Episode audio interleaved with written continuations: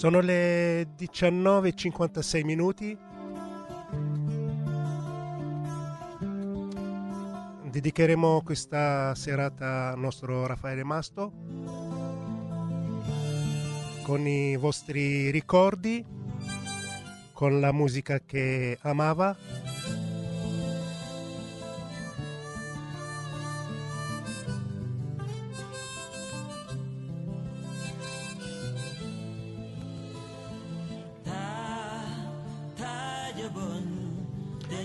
faremo sentire anche le sue corrispondenze per esteri dalla sua Africa.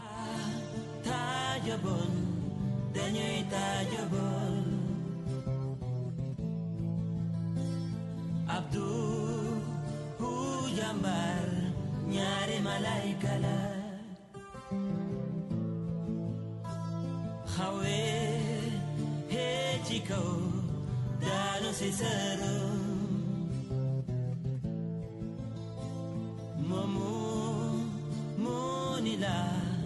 Begam julinga. Momu munila. Begam wonga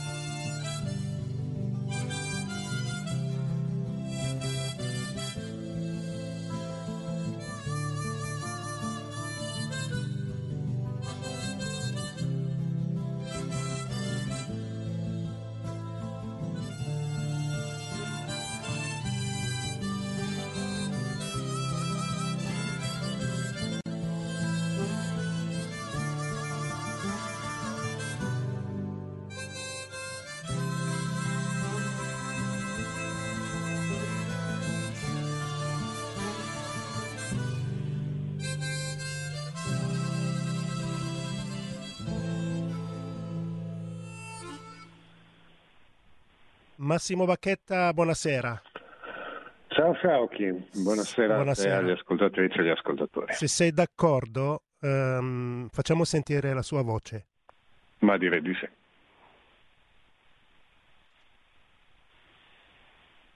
Addis Abeba sulla carta è una città senza storia, ha solo poco più di cento anni di vita. Eppure, in pochi luoghi del mondo, come qui, la storia trasuda da ogni pietra. Nel 1800 di questa città non c'era nulla, era un'ampia conca ricoperta di eucalipti su un vasto altopiano tra i 2000 e i 3000 metri che copre buona parte del Corno d'Africa. Fu Menelik II a fare di quel pianoro la Addis Abeba capitale dell'impero dei Negus, millenaria civiltà fatta di un popolo di religione cristiana, l'unico in tutto il continente africano. Le cose andarono così. Menelik II e la regina Taitu erano alla ricerca di un luogo adatto nel quale trasferire la capitale del regno. arrivarono sulla collina di Entoto che sovrastava la piana di eucalipti. Per Menelik quella collina era il luogo adatto, predestinato, un luogo dominante e imprendibile militarmente. Non fece i conti con l'opinione della regina, che lo considerò troppo freddo, esposto ai venti e isolato. Tanto fece che costrinse Menelik considerato a quei tempi in Europa un sovrano guerriero tenace, ostinato e crudele, a scendere di mille metri circa ed edificare la capitale nella piana di eucalipti. La storia è fatta anche di piccole cose e le questioni domestiche a volte hanno il loro peso. Entoto oggi è a 10 chilometri da Addis Abeba. La strada si lascia indietro il frastuono della città supera l'università, l'ambasciata americana, attraversa una larga strada punteggiata ai due lati da negozietti che vendono le tradizionali stoffe colorate e poi si arrampica all'interno di un folto bosco. La salita si fa aspra, i taxi gialli arrancano e sbuffano e si incontrano gruppi di donne che salgono o scendono a piedi scalze, con sulle spalle inverosimili enormi carichi di legna da rivendere al mercato. Una volta in cima lo spettacolo è impagabile. Quella che una volta era una fitta foresta, oggi è una distesa di edifici e baracche, attraversate da ampie strade a due corsie. I tetti di lamiera delle bidonville, colpiti dal sole a picco, lanciano bagliori nell'aria tersa.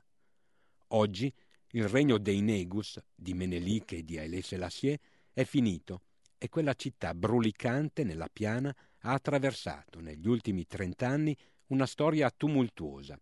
Il colpo di Stato militare di Mengistu, lo schieramento con il blocco sovietico, così estraneo alla storia del regno dei Negus, la stagione del terrore rosso, la guerra civile e poi l'era, ormai sono vent'anni, dell'attuale leader Meles Zenawi, che tra poche settimane andrà alle elezioni per la seconda volta. Una consultazione dall'esito scontato, ma che potrebbe riservare qualche sorpresa. Ecco Massimo, um, io di solito quando faccio esteri, magari quando lancio un servizio che avevo già sentito, eh, faccio anche altro perché c'è sempre da fare, anche sempre un sempre di corsa, però quando c'è il servizio di Raffaele si ascolta un silenzio religioso perché eh, non, non li, anche se siamo di solito siamo lunghi, non li tolgo le pause così perché come ha, come ha raccontato la sua Africa è stata una cosa veramente straordinaria. Eh sì, ma perché Raffa aveva questa, eh, questa caratteristica, almeno. Beh, dire che Raffa era già in radio quando io sono arrivato in radio, quando molti di noi sono arrivati in radio, cioè c'era da sempre, ma che appunto lui era proprio diventato giornalista perché aveva una passione e non il contrario, la passione era proprio andare, vedere e poi raccontare. Quindi ti raccontava delle storie che in realtà se uno le avesse applicate a, che ne so, a Cinisello Balsamo, qua a Milano sarebbero state storie normali, solo che lui te le raccontava con una normalità totale e che però in quelle storie lì raccontandole ti riusciva a spiegare o a far vedere pezzi di, di un altro mondo che allora magari nessuno raccontava, che era l'Africa e quindi a raccontarti le dinamiche, raccontarti la storia, ma così con, con la sua logica, cioè di andare, vedere, sapere delle cose, poi tornare raccontarle.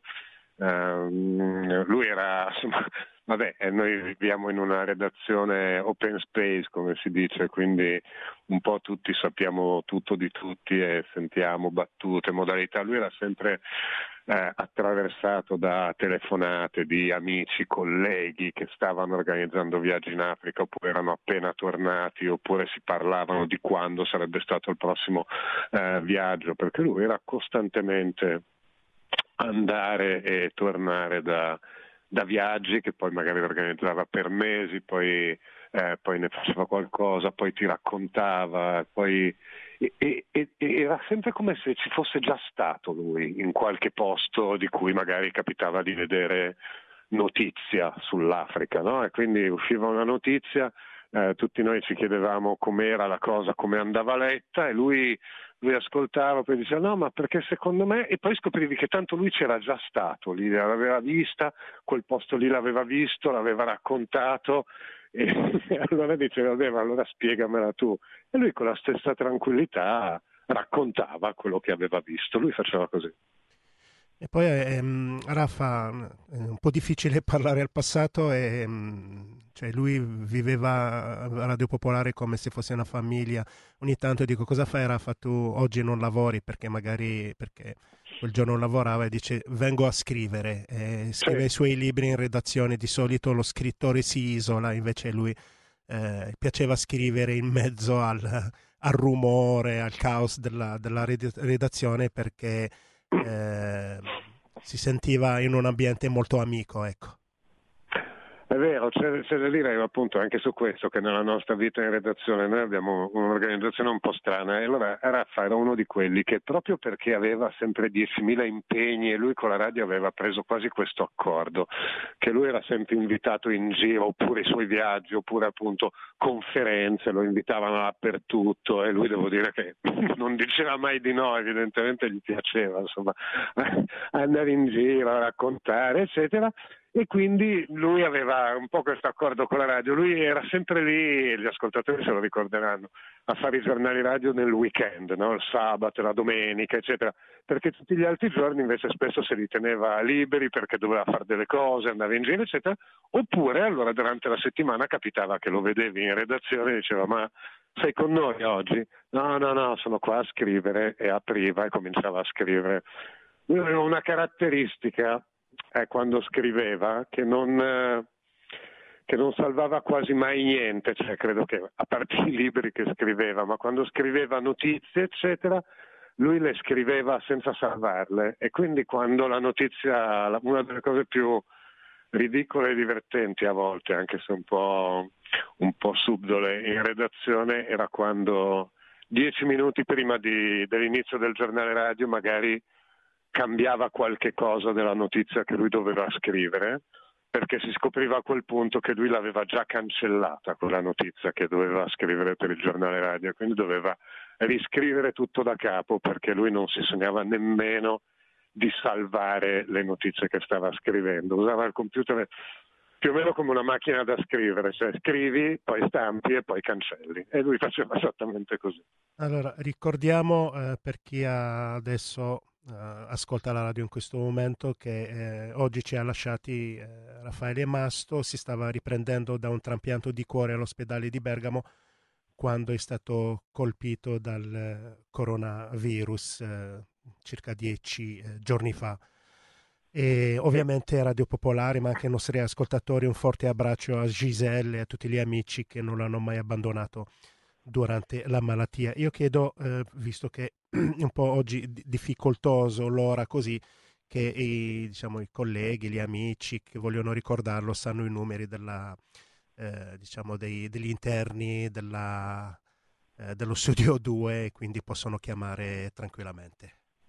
Sì, volevo solo dire sì. un'ultima cosa, Sciarchi, se posso, perché appunto poi sulle sulla, sul, ah, volevo dire una cosa, di... stanno arrivando centinaia di messaggi, ovviamente eh, le, conserveremo e poi le leggeremo.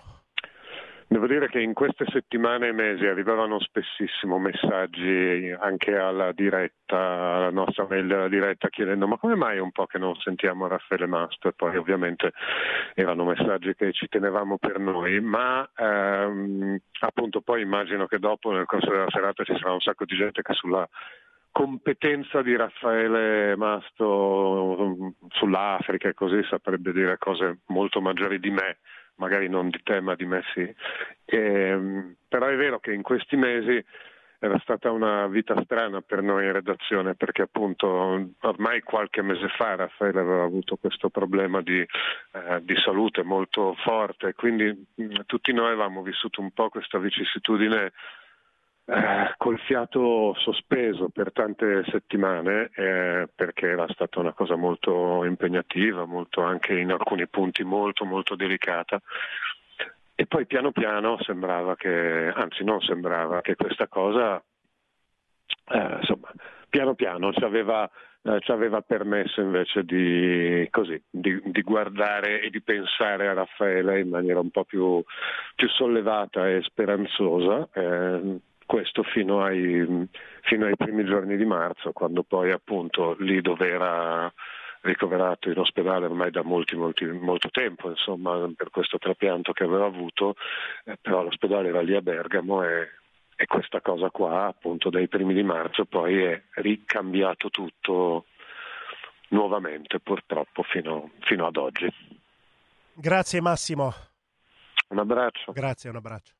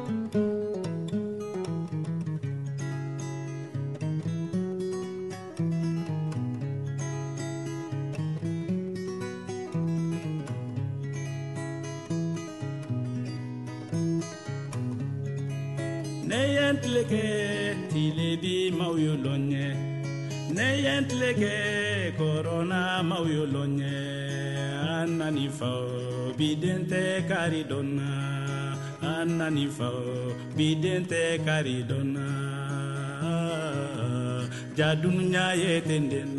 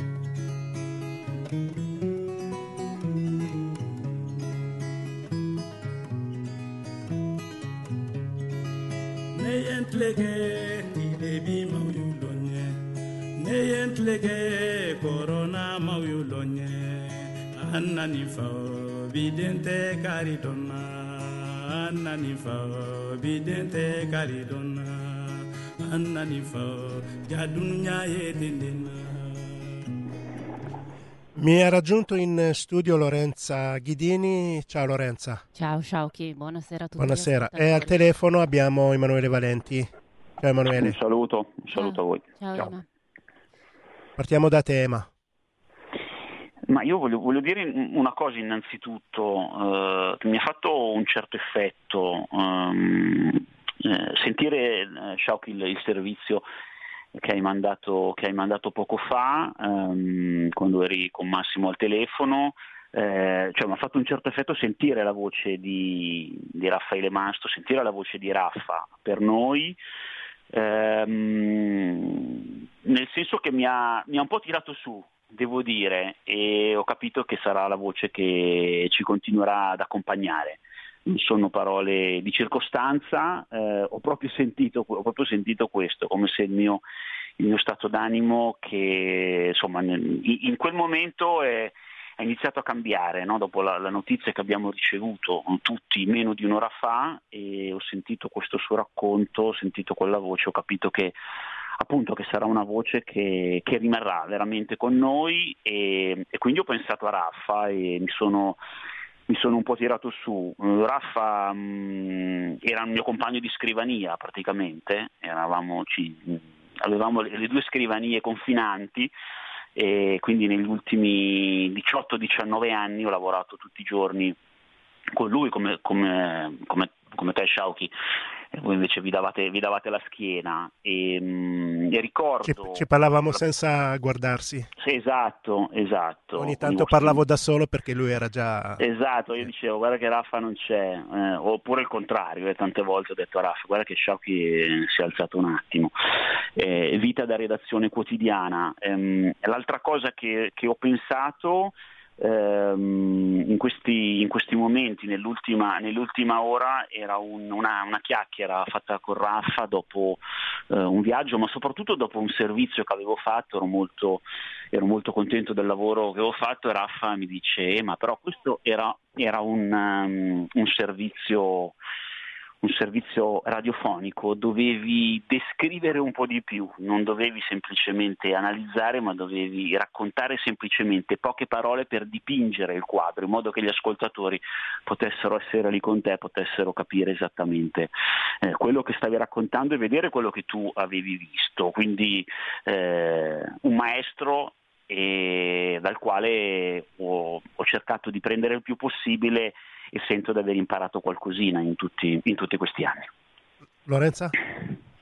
Ma Emma dice una cosa molto vera, mm, noi siamo voce per certi versi, mm, però io ho anche pensato che sentiremo una mancanza umana gigantesca perché Raffa era una persona di un'umanità speciale, era una persona di una simpatia speciale perché veramente quando c'era Raffa si rideva sempre in redazione. Io, lui sempre faceva il turno la domenica mattina all'alba, quando mi capitava di farlo con lui era un turno divertente, non mi viene altra... Leggero. Leggero, perché mm, una persona così umana, così spiritosa, simpatica, con cui era facile lavorare, ci si capiva subito, non, non c'era possibilità di avere mai la minima frizione, come naturalmente capita in tutti i posti di lavoro con tutti i colleghi. Con Raffa mai, veramente mai. Quindi ehm, Raffa aveva anche una carica umana notevolissima, notevolissima. Secondo me, secondo, veramente speciale, veramente speciale. Credo che è vero, noi avremo la sua voce per sempre, gli ascoltatori, ma c'è un aspetto molto umano di Raffaele Masto che ci viene portato via veramente per non parlare di sua moglie, insomma, ehm, in maniera molto crudele. Come diceva prima Massimo Bacchetta, ci stavamo quasi quasi convincendo che si poteva essere ottimisti dopo questo trapianto, dopo un miracolo dietro l'altro. C'era veramente stato un miracolo dietro l'altro.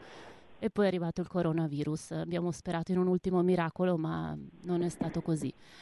Quindi io questa sera mi sento dentro tanti mh, mm, ricordi più sul piano umano, io non mi occupo di esteri, quindi avevo molto rispetto della competenza di Raffaele, della passione, soprattutto la voglia di partire, di andare, di vedere le cose di persona e poi raccontarle con una semplicità.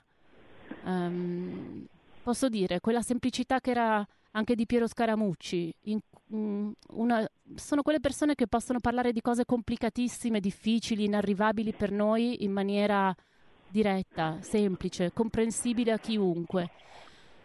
E Raff era così, ehm, però ripeto, dal punto di vista della sua competenza sulle questioni estere non, non mi voglio neanche avventurare. Io adesso sento, un, sentirò, forse adesso è ancora difficile, come dicevi Sciauchi, parlare al passato, un vuoto dal punto di vista umano, perché Raffaele Masto aveva un'umanità proprio davvero speciale.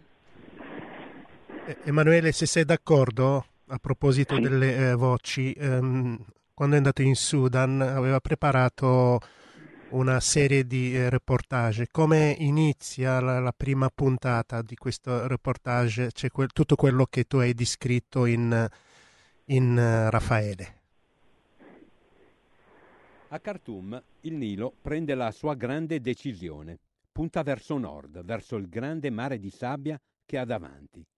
Una scelta temeraria, pericolosa, audace.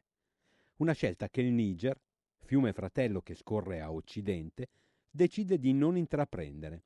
Fa una grande curva che abbraccia tutta l'Africa occidentale, vede il deserto, lo scruta, ne comprende la forza e ha paura. All'altezza di Timbuktu compie una grande curva e torna verso sud, verso il golfo di Guinea. Il Nilo no, lui sfida il deserto, non gli volge le spalle. Forse a rafforzarlo in questa decisione è il fatto che proprio a Khartoum il Nilo azzurro raggiunge il Nilo bianco. Il primo proviene dalle profondità del Corno d'Africa, dall'Etiopia, da quell'altopiano ricco di acqua che alimenta molti fiumi che si gettano tutti nel Nilo azzurro. Il secondo, il Nilo bianco, proviene dalla regione dei grandi laghi africani. Il lago Vittoria, il Tanganica, il lago Edoardo, il Kivu, il lago Alberto, incastrati come gemme nella grande spaccatura del Rift. A Khartoum questi due grandi fiumi si incontrano. Per un po' non si riconoscono, le acque bianche e limacciose del Nilo bianco non si mescolano con quelle blu scure del Nilo azzurro. Proseguono nello stesso letto, ma separate. Poi, infine, diventano una cosa sola. E il Nilo si sente abbastanza forte da sfidare quel deserto impossibile, spietato che è il Sahara. Dalla storia e dalla geografia sappiamo come è andata a finire. Il Nilo ha vinto la sua sfida. Ha attraversato quella immensa pianura ocra arroventata dal sole fino a gettarsi nel Mediterraneo. Se non fosse andata così, non ci sarebbe la storia che conosciamo, non ci sarebbe mai stata la civiltà dei faraoni, non ci sarebbe mai stato l'Egitto come lo conosciamo oggi e non ci sarebbero mai stati il Sudan e oggi il Sudan del Sud, con tutte le problematiche che questi paesi hanno. Tutto ciò è avvenuto perché a Khartoum il Nilo ha preso quella decisione. Oggi arrivare a Khartoum significa rivivere quella storia. Sostare nei quartieri sud della città e fermarsi proprio nel punto in cui i due fiumi si incontrano significa appoggiare i piedi in un punto in cui la storia si è manifestata e si manifesta ancora. Per esempio, con la grande controversia sulla portata delle acque del Nilo, che impegna tutti i paesi del suo bacino, ma soprattutto Etiopia ed Egitto a trovare una soluzione per lo sfruttamento delle sue acque. Eccoci. Eccoci qua, sì, eh, in effetti sì, quello che, di, quello che dicevamo prima, Sciauchi ehm, tutto questo, questo, questa grande capacità di, di raccontare non, non, non, ci sarebbe mai stata senza la, la grande passione che, che Raffa aveva eh, per l'Africa ma anche per, per il suo lavoro, no? che lo ha, portato, lo ha, portato, ancora era di recente se non mi sbaglio, questo viaggio in Sud Sudan, eh, Raffa e non era neanche giovanissimo, ma aveva più voglia di partire molti cronisti, molti giornalisti giovani e, e, grazie a questa passione appunto è riuscito a, no? a umanizzare questo racconto eh, del fiume Nilo, no? eh, se ci pensate, questo non sarebbe, non sarebbe, mai stato possibile secondo me, questo bellissimo racconto non sarebbe mai, mai, nato se non ci fosse stata dietro tutta la sua curiosità e la sua passione che poi ovviamente si sono tradotte nel corso degli anni in grandissima conoscenza e grande e grande competenza. Come diceva però poi Lorenzo, il tutto veniva declinato in racconti molto semplici, eh, molto diretti, eh, molto piacevoli da ascoltare o da leggere se parliamo dei, dei libri di Raffaele. Eh, in questo stava la sua, stava la sua forza e mh, la sua passione era anche probabilmente oltre alla simpatia che citavamo prima, una delle, mm, delle, sue grandi caratteristiche ehm, insieme all'umanità e anzi eh, senza quell'umanità non ci sarebbe stata questa sua grande passione per il suo lavoro perché ha fatto quello che lui umanamente voleva fare e quindi non ci, neanche, non ci sarebbero stati neanche questi, questi, bellissimi, questi bellissimi, racconti. Ecco, in, queste, in, questo servizio in effetti ho, ho, risentito tutto quello che conoscevo, ho conosciuto in questi anni di, che abbiamo conosciuto in questi anni di Raffa.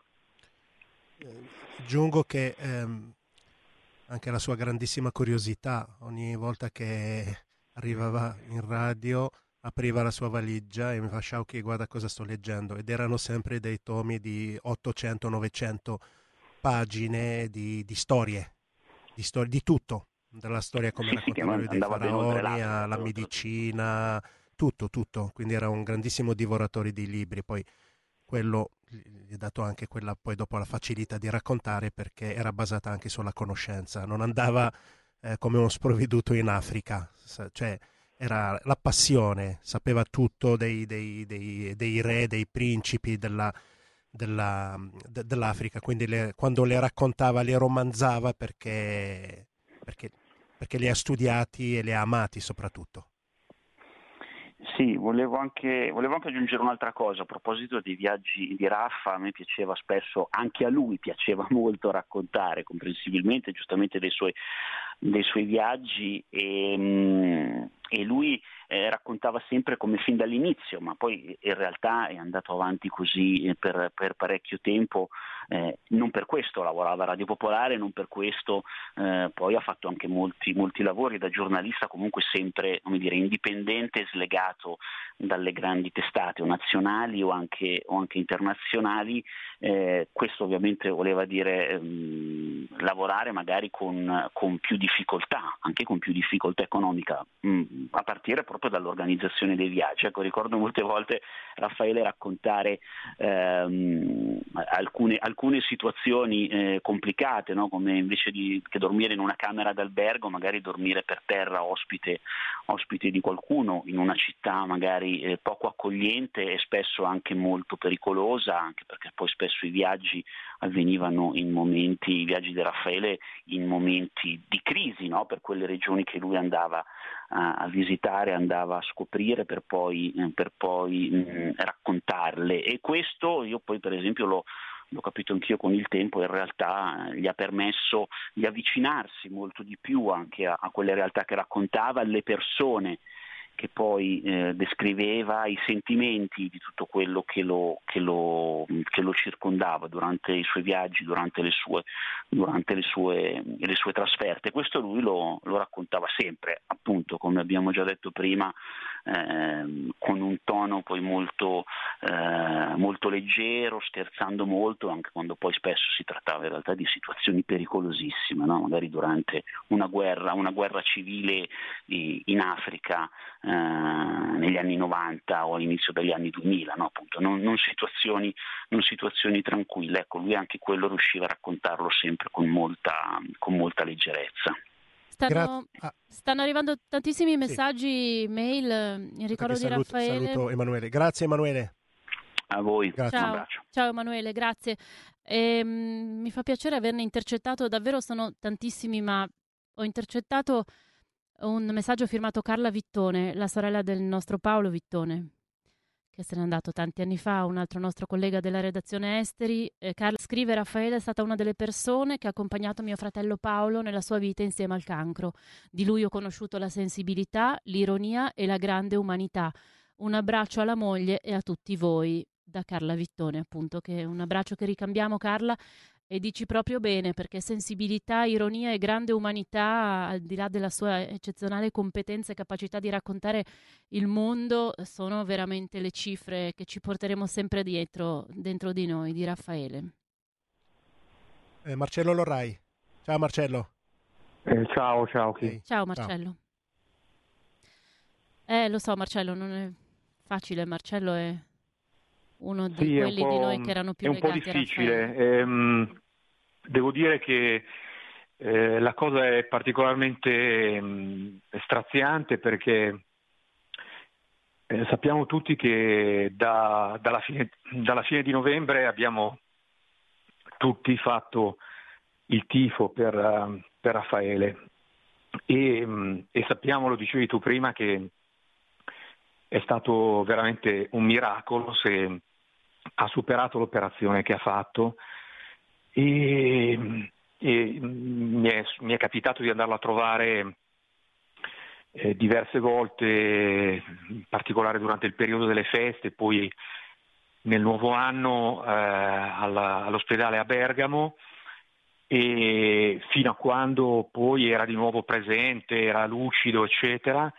L'ultima volta è stato 20 giorni fa ed ero veramente felice di vederlo eh, di buon umore, era seduto a un tavolino, era, eh, chiacchierava volentieri. La volta precedente era sdraiato a letto e mi diceva un, più o meno un mese prima e mi diceva continuamente che fatica. E invece quella volta lì, eh, quest'ultima volta, una ventina di giorni fa, era, era in forma, mi verrebbe a dire, in forma smagliante. Si vedeva che, che avrebbe chiacchierato volentieri per delle ore. E sono andato a trovarlo in quella settimana io come altre persone della radio. La mia visita è stata anche per via della situazione che si, stava, che si era ormai creata, è stata una visita breve, a distanza, con uh, tutte con uh, guanti, mascherine, eccetera, eccetera, ma comunque abbiamo avuto una conversazione in cui si capiva che eh, non, non, insomma, eh, per lui era bellissimo eh, poter chiacchierare, gli sarebbe piaciuto poterlo fare più, più a lungo. E sono stato contento lì di dirgli una cosa molto personale, eh, che è vera. Eh, lui mi ha, detto, mi ha detto, ma insomma, ma ci sono tante persone, io gli ho portato il messaggio di una, di una persona di noi, di Diana Santini, che sapendo che lo andavo a trovare mi ha, mi ha scritto al volo un messaggio per lui. E, e Raffa mi ha detto, ma ma eh, ho visto che sono tutti molto affettuosi con me. E io gli ho detto, guarda Raffa, devo dire che eh, non che non mi immaginassi che, che, che, ti volessero bene, ma non immaginavo che te ne volessero così tanto. E lui credo che sia stato contento di sentirsi dire questa cosa. E, eh, ho sperato in questi giorni e sapevamo che le sue condizioni erano gravissime in questi ultimissimi giorni. C'era la notizia che le, le, le condizioni erano stazionarie, come tutti credo abbiamo sperato che avesse fortuna come l'aveva avuta in, questo, in tutto questo periodo. Poi eh, scusatemi se dico delle cose molto personali, ma francamente è soprattutto questo che riesco a fare in questo momento. Ehm, eh, conoscevo, conoscevo Raffa, credo da 35 anni, qualche cosa del genere, da quando aveva cominciato a frequentare Radio Popolare, eh, direi nella seconda metà degli anni 80, quando abbiamo fatto, eh, avevamo una trasmissione che era Pianeta Africa, eccetera, eccetera, ha cominciato a entrare nel, nel, nel, nel lavoro di, di, Radio Popolare. E, e così un po' la nostra, la nostra, amicizia poi è stata cementata dalla comune passione per eh, per l'Africa, eh, ma insomma ma anche da una complicità, da una complicità di, di, eh, di più generale. Io devo, devo, ricordare che per esempio mie, eh, Raffa era per me prima che un collega assolutamente un, un amico, un amico molto stretto. Ricordo per esempio che abbiamo parlato della sua umanità in questa, in questa trasmissione. Ricordo che nel periodo anni fa in cui mia madre stava morendo, Rafa mi telefonava praticamente tutti i giorni in maniera molto, molto, molto eh, affettuosa. E poi eh, siamo stati dentro le vicende della radio, abbiamo fatto in, assieme un numero incalcolabile di consigli parte di un numero incalcolabile di consigli d'amministrazione, eccetera, eccetera. Quindi parlavamo costantemente della radio, ci telefonavamo apposta per parlare della radio. Quindi è stato una, un rapporto molto, quasi fraterno, mi verrebbe da dire, ecco. Sì, mm, ci sono alcuni messaggi di nostri ex um, giornalisti o collaboratori, per esempio Guido Cozzi, Guido Cozzi scrive che come collaboratore della radio ha avuto il piacere di conoscere e lavorare con Raffa, poi ho letto anche i suoi libri, scoprendo che quella persona semplice, ironica, gentile era la stessa che aveva intervistato il generale Aidid e vissuto avventure straordinarie. La sua voce ha continuato ad accompagnarmi negli anni, mi mancherà. Un abbraccio a tutti voi. E poi c'è Daniele De Luca, che si firma Daniele De Luca Ciro Infantozzi. Raffa era molto appassionato a quel personaggio. Mi chiamavi così, Triluca, Raffaele, all'epoca, perché dicevi che lavoravo per tre. Boh, ci eravamo promessi di rivederci alla cooperativa La Liberazione per un bicchiere, per sentirti parlare ancora della tua Africa. Quanti ricordi, ho solo voglia di piangere e di bestemmiare, ma non vorrei disturbare chi forse adesso ti sta facendo salire da qualche parte. Buon viaggio Raffa, ti voglio bene. E questo è eh, Daniele. Mm. Beh, insomma, sì, Marcello, tu lo sai meglio di chiunque altro, appunto, l'umanità e la, eh, l'affetto che poteva donare Raffaele, mm, ma anche la vicinanza, anche per chi, come me, non aveva un rapporto minimamente paragonabile al tuo, ma mh, mm, ci si sentiva amici da, da subito con Raffaele. È davvero una cosa un, un po' speciale, un po' speciale.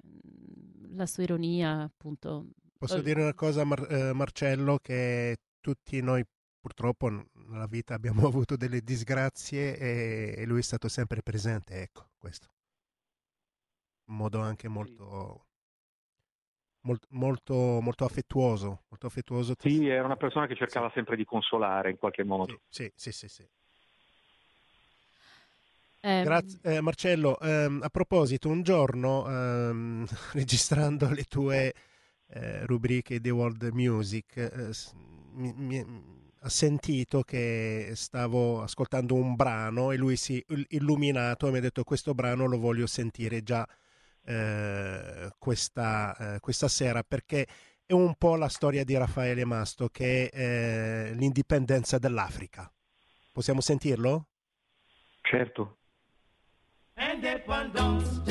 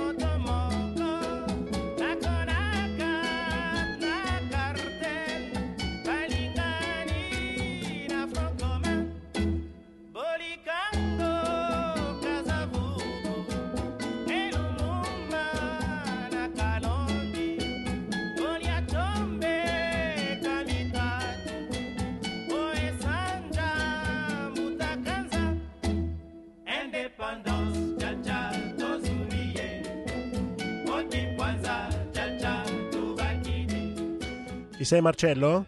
Sì. Ecco, um, qui eh, andiamo sul, sul, ehm, sulla passione per l'Africa. Eh, Raffaele, Raffaele era molto appassionato di Africa, ma soprattutto era innamorato del periodo di decolonizzazione, eh, gli anni d'oro de, de, dell'Africa, di, di, Lumumba, di, di Senghor.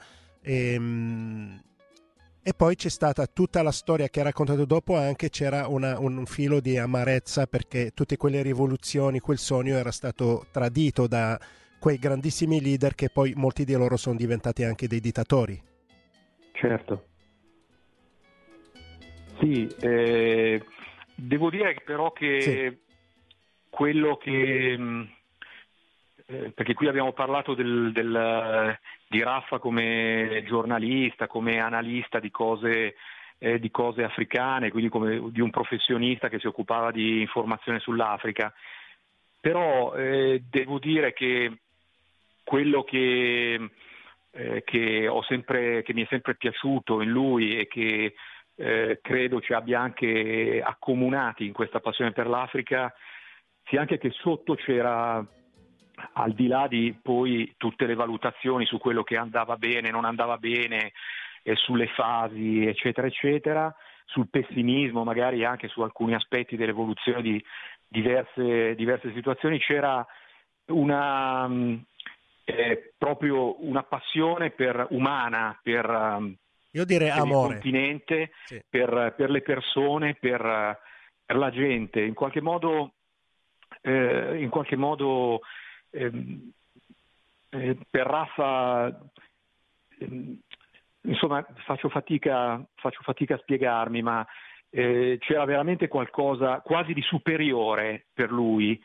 eh, nel, nel- ne- nella- in Africa, nel, nel modo di comportarsi della gente, nella capacità di adattarsi alle situazioni, di resistere a situazioni eh, terribili, ma anche di saper vivere la vita invece in maniera, in maniera gioiosa, allegra, vitale. Ecco, credo che questo vitalismo dell'Africa sia una cosa che per Raffa era straordinariamente importante, al di là di tutti i ragionamenti che si potevano fare e, e- e credo che sia anche una delle cose che ci ha fatto sentire molto, molto complici. Grazie Marcello. Ciao Marcello, un Grazie a abbraccio. voi. Grazie. C'è Omar eh, Caniello, che Eccoci. Raffaele lo chiamava Esatto. Oma- Omarigno. Omarigno. E quindi- infatti Omarigno. io eh, an- anche avrei tante cose da ricordare di Raffa, ma in particolare proprio la, la- la sua simpatia travolgente. Io ormai sono qui da, da parecchi anni. Eh, e, e- mi ricordo quando sono arrivato, che ero un ragazzino, avevo i capelli lunghi e dread, e quando ci siamo conosciuti, do- dopo poco lui ha iniziato a chiamarmi, non ho mai capito perché nello specifico, però Omarigno e, e questo nomignolo eh, è poi diventato di uso comune in redazione, tutti ancora mi chiamano Marigno, Marino, Marigno, ma non solo, anche in famiglia. E, e poi l'altra cosa per sottolineare la grande umanità di Raffaele è che mm, mio figlio piccolo, Andrea, ha 4 anni, 5 anni adesso, l'ha conosciuto e mm, la sua semplicità anche nel rapportarsi con i bambini, con mio figlio, ha fatto sì che, che- che nascesse una grande simpatia e mio figlio ancora fino a poche settimane fa mi, mi chiedeva sempre di Raffaele e se eh, glielo potevo salutare mi- quando uscivo di casa per venire in radio. mm, mm, Mi diceva papà salutami Raffa ecco questo solo questo per eh, ricordare, ricordare il nostro Raffaele ciao Raffaele Abbiamo la eh, Anna Bredice, forse? Pronto? Ciao Anna, sei in diretta. Ciao, ciao Anna. Eh, sì. Eh, è una notizia veramente che non avremmo voluto sentire, anche se l'idea di saperlo lì un po' nel, nel- nell'occhio del ciclone Bergamo era una cosa che insomma ci, ci metteva un po' di preoccupazione un po' a tutti, ecco, e, po', e fa pensare un, un po' le strade, le strade del destino che poi portano una persona eh, per, per chissà quali vie proprio nel posto dove non avrebbe dovuto essere. E, mh, non so, il ricordo di, di, di Raffa per me è di tanti anni, negli ultimi era, era il, sempre, sempre aiutato, sempre con una grande disponibilità, ehm, senza mai pensare a un proprio tornaconto o altro, ma Anna, sempre con l'idea, sì, ehm, eh, c'è stato eh, un blocco pubblicitario per 30 secondi, eh, no, a me Sciauchi, come si dice, è scappata l'ora, era il momento di mandare il blocco pubblicitario ma non ce ne siamo accorti, quindi ehm, tutta la prima parte del tuo ricordo di Raffaele non l'abbiamo sentita. Eh, Se la puoi ripetere per, per noi e per gli ascoltatori, Eh, avevamo sentito fino a quando dicevi che naturalmente non era incoraggiante saperlo all'ospedale di Bergamo in questo momento. Lui c'era già da eh, primi di dicembre, mi pare, quindi nessuno si sarebbe mai immaginato che cosa sarebbe successo a Bergamo, in particolare nell'ospedale di Bergamo. Però purtroppo, come dici tu, sei trovato veramente nel posto sbagliato al momento sbagliato. Prego, Anna. No, non c'è problema. Infatti è proprio questo anche un po' il, il destino, poi se si può scomodare questa parola. Ecco. Sì, davvero, davvero eh, un destino mh, sconcertante. Beh, adesso che si, cosa è successo? Caduta la caduta linea, la sì, linea sì, con Anna, completamente, niente, sì, peccato per questo collegamento un po', un po' mh, zoppicante. Ehm, in arrivo anche un ricordo di Bianca Senatore che ci manderà su uh, WhatsApp, uh, beh, certamente chi come uh, Marcello Lorai lo conosceva da 35 anni o chi come magari Bianca che collabora con noi solo da pochi anni, non era difficile affezionarsi a Raffa. in qualsiasi momento della tua vita lo avessi, lo avessi conosciuto um, e quindi naturalmente adesso stiamo sommersi di messaggi che magari prima o poi manderemo anche alla moglie mh, di Raffa, a cui non possiamo che mandare un fortissimo abbraccio adesso. Um, Daniela Bastianoni. Per me Raffa era la domenica mattina per 30 anni, tutte le domeniche mattine quando arrivavo col mio cane di allora, Argo, Eravamo spesso soli in redazione, Pasqua e Natale compresi. Questo creava una sorta di intimità fra noi. Non c'era domenica mattina che non ci salutassimo con affetto e che lui non avesse una parola per me e per il mio cane. Ma non gli dai da mangiare a questo cane e insieme scherzavamo per quanto fosse magrolino argo. Per me era come arrivare a casa la domenica, sapendo che avrei trovato lui ad aspettare me e i bambini. Spesso i bambini la domenica ci portavano dei dolci, tanti, e allora li dividevamo insieme alla redazione. Vi abbraccio con enorme dolore e questo è il um, messaggio da, um, da, Daniela Bastianoni. Naturalmente continuate anche tutti voi che lo avete ascoltato pur non avendolo conosciuto, qualcuno di voi lo ha incrociato in qualche presentazione, in qualche serata dedicata all'Africa, ai paesi che lui amava, oppure la presentazione dei suoi libri, tanti invece ne conoscono solo la voce, ma vedo dai messaggi che mandate che ne hanno proprio intuito la grande umanità e, e la grande appunto eh, la grande passione. Forse abbiamo Farid al telefono. Sì. Ciao Farid. Ciao Farid. Buonasera, buonasera. È una, una giornata triste. È una giornata triste non solo del Radio Popolare e dei suoi, suoi compagni, suoi amici, suoi colleghi, ma penso che sia una giornata triste per l'Africa, perché eh, Raffa è stato una persona che uh, amava l'Africa e che si era dedicato tutta la sua passione e la sua professione all'Africa, i suoi libri, il suo impegno a Radio Popolare io um, lo ricordo per tre cose ancora prima della radio, quando era direttore di Democrazia Proletaria, uh, la rivista sotto la direzione di Luigi Venci, e gli portavo i miei articoli sul Medio Oriente e lui, malgrado l'ambiente, se ci ricordiamo tutti i nostri ambienti della sinistra degli anni 70, fino agli anni 70, inizio anni eh, 80, la serietà e eh, la, la, chiusura, diciamo, quasi chiusura mentale rispetto allo scherzo, invece lui era sempre con il suo sorriso, con la sua uh, battuta uh, veloce e, e, capace di, di, farti sorridere anche uh, su questioni che trattavamo con eh, difficoltà la guerra dell'82 eh, in Libano e così via. E me lo ricordo come compagno di banco in, in via, nella redazione di via Stradella, nel nostro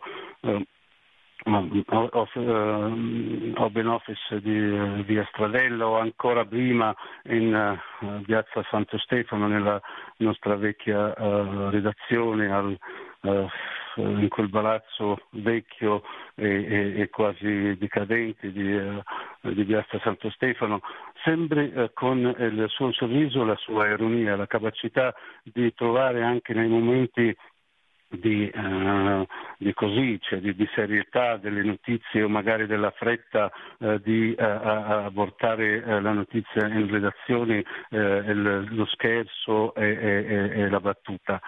E poi lo ricordo quando abbiamo presentato qui ad Acquedolci in Sicilia il suo libro Il, il Califfato Nero alla Casa delle Culture. è stata una persona veramente capace di spiegare cose difficili con un linguaggio molto semplice, narrando storie, eventi, eh, in un modo molto affabile e, e, capace di far comprendere tutti. Questa è una grande eh, capacità che ha avuto e che eh, dobbiamo tutti eh, ricordare e dobbiamo trasmettere ai nostri ascoltatori. Eh, grande vicinanza a Giselle, un abbraccio forte e lontano.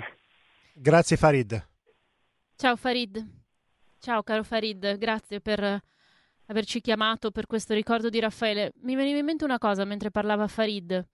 Um, io ripeto, non, non, mi occupo di esteri se non così molto um, poco approfonditamente, ma um, se volete da ascoltatrice o da lettrice dei giornali, ho sempre avuto l'impressione che gli esteri nel giornalismo italiano siano sempre trattati eh, con un forte grado di ideologia. Ecco, io sono sempre stata orgogliosa del fatto che a Radio Popolare le notizie di politica estera non sono mai lette con gli occhiali dell'ideologia e di questo Raffaele era veramente un maestro, veramente un campione. Io l'ho sempre stimato moltissimo per questo, perché lavorare sugli esteri in Italia, nel giornalismo italiano purtroppo certe volte, eh, più che certe volte, la sensazione è quella di un grande provincialismo della capacità di leggere le cose del mondo con gli occhiali dell'ideologia e non riuscire mai a toglierseli. Ecco, Raffaele in questo è stato un grande maestro, anche per chi, come la sottoscritta, non si occupa specificamente di esteri, ha dato un grande insegnamento, come tutta la redazione esteri di Radio Popolare, Sciauchi naturalmente, ma visto che stiamo ricordando Raffaele, questa cosa la voglio dire di lui, perché mi ha sempre colpito e mi è sempre stato anche molto utile per capire cose che magari conoscevo poco o comunque molto meno di lui. Al telefono eh, ho perso un po' il filo delle telefonate. Eh, Tiziana? Sì, sono io. Ciao Tiziana Titti. Ricci, ciao, ciao Titti. Titti. Ciao, ciao cara. Come mi chiamava Raffa, la Titti. La Titti. Eh, sì, una notizia terribile, quella che abbiamo ricevuto. E io mi trovo molto in sintonia con, con quello che ha detto Lorenza, non, cioè non dirò niente della sua professionalità perché ce l'abbiamo avuta sempre nel, negli occhi e, e nelle orecchie. Eh, però, però, voglio dire qualcosa sulla, sulla, sua umanità, perché lui era veramente una persona che ti faceva sentire, non so, di quelle che ti fanno sentire caldo. Eh, se, a me è capitato in più di un'occasione, ma ancora da via Stradella, mi è capitato perché come, come capita in tanti posti di lavoro, dei periodi difficili, e lui e lui se ne accorgeva ed era la persona che ti veniva vicino e ti diceva ti andiamo a bere un caffè e, e, e, così ti scaldava il cuore, capito? Perché era proprio una bella persona.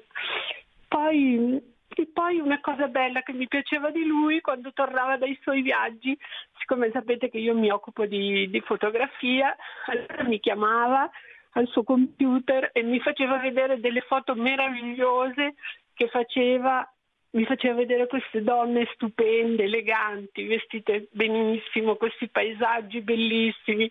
E io lo prendevo in giro e gli dicevo ma tu devi fare una mostra perché sei troppo bravo, ci, devi, ci devi, devi condividere questo tuo talento.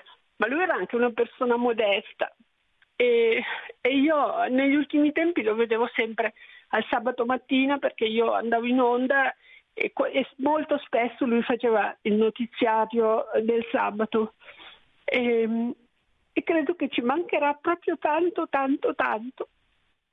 Eh, vi mando un abbraccio a Giselle perché immagino che avrà il cuore spezzato come tutti noi. Mm. Ecco, tutto qua. Grazie Titti. Grazie Titti. Ciao. Ciao Tiziana. Un abbraccio, un abbraccio. anche a te. Um, Forse abbiamo perché... recuperato Anna?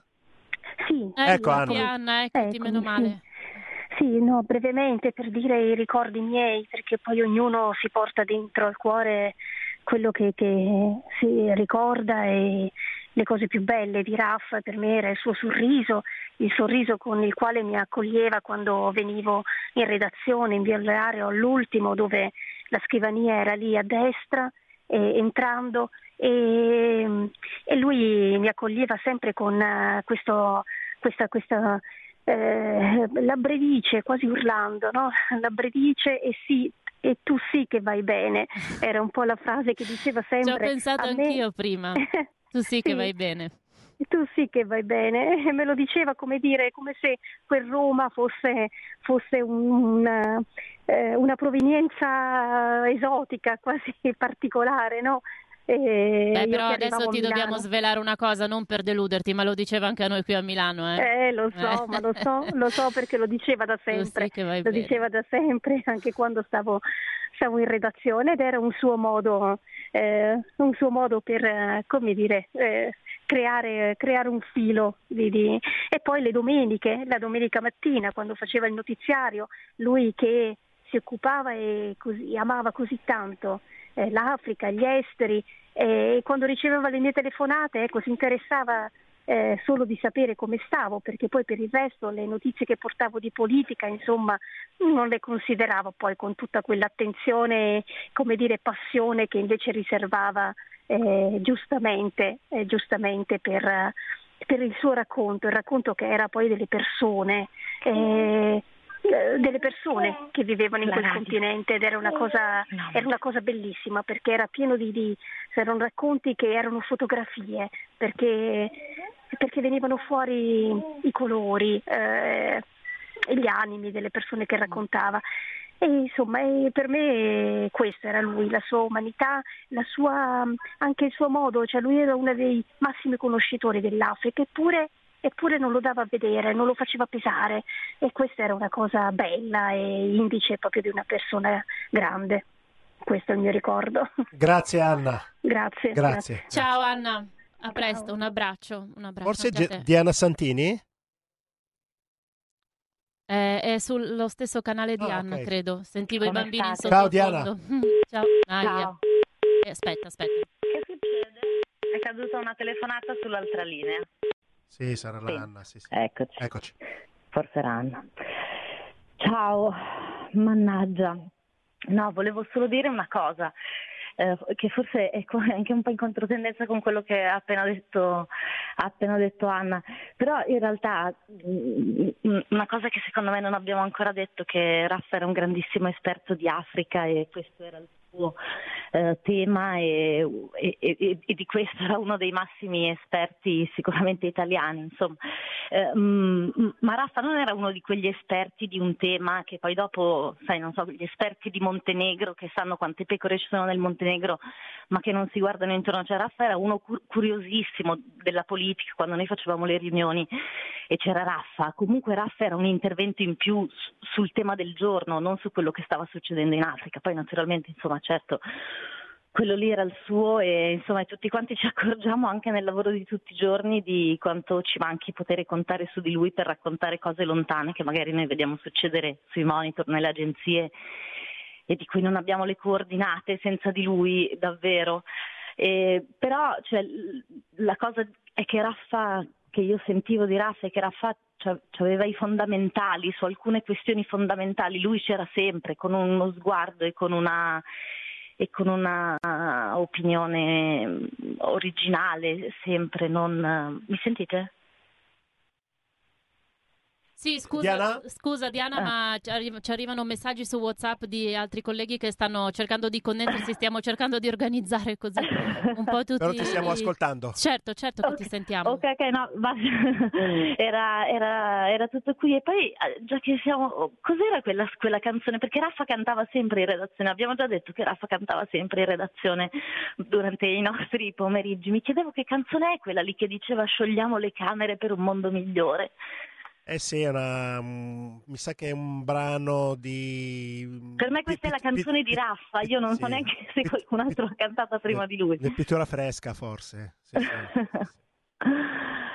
Che serata, ragazzi. Sì, ehm, Beh, purtroppo da un po' di giorni avevamo paura di vedere il No, no. telefono la mattina.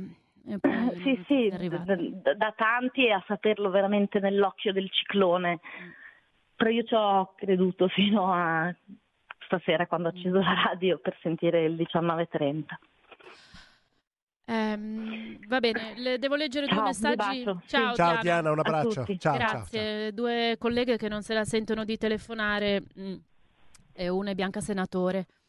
Sono in radio da non moltissimi anni, però Raffa è riuscito fin da subito a farmi sentire a casa. Durante i turni insieme, spesso nel weekend, parlavamo tanto. Io facevo mille domande e lui, nel raccontare le sue avventure, in qualche modo insegnava. Credeva in me. Una volta, avendo scritto un pezzo su una rivista femminile, mi ha detto: L'ho comprata per la prima volta solo per te.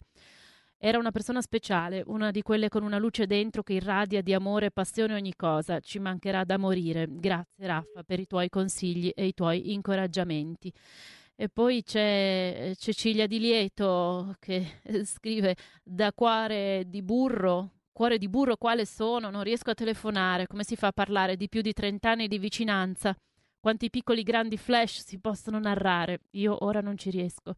Abbraccio forte forte Giselle e mi dico incredula. Ciao Raffa, e questa è Cecilia uh, di Lieto. Uh, adesso dovremmo forse avere anche Chiara Ronzani Pronto? In, in onda. Pronto? Proviamo sull'altra linea.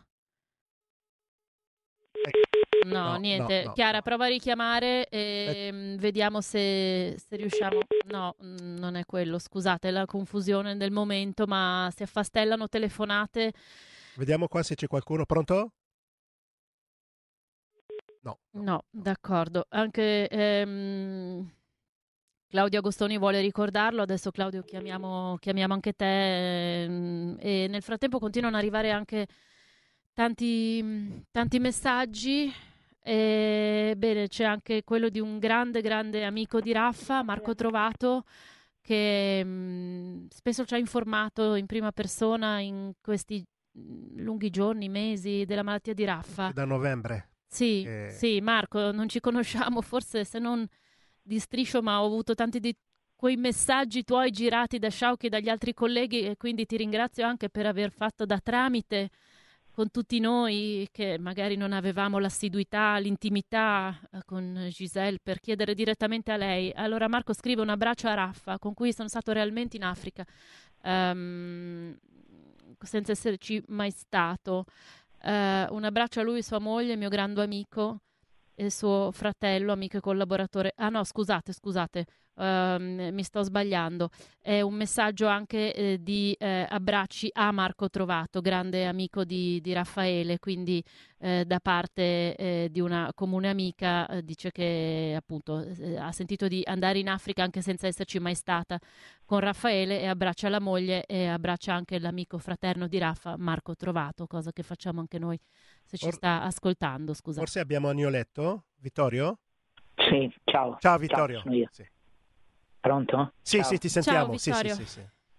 Sì, io volevo solo ricordare la grande, enorme passione di Raffaele per l'Africa, di cui si è già parlato, e dire che noi ci conoscevamo da tanto, da tanto tempo, ma soprattutto in questi ultimi vent'anni io non sono mai partito per l'Africa, che fosse per le vicende dell'AIDS, che fosse per una missione del Parlamento europeo, che fosse per un progetto di cooperazione, senza prima chiedere a Raffaele informazioni. E lui preciso, meticoloso, mi spiegava tutto, tutto, eh, mi riempiva di indirizzi, di contatti, con chi dovevo parlare, con chi non dovevo parlare, ed era un, un- un fiume ma con metodologia, precisione.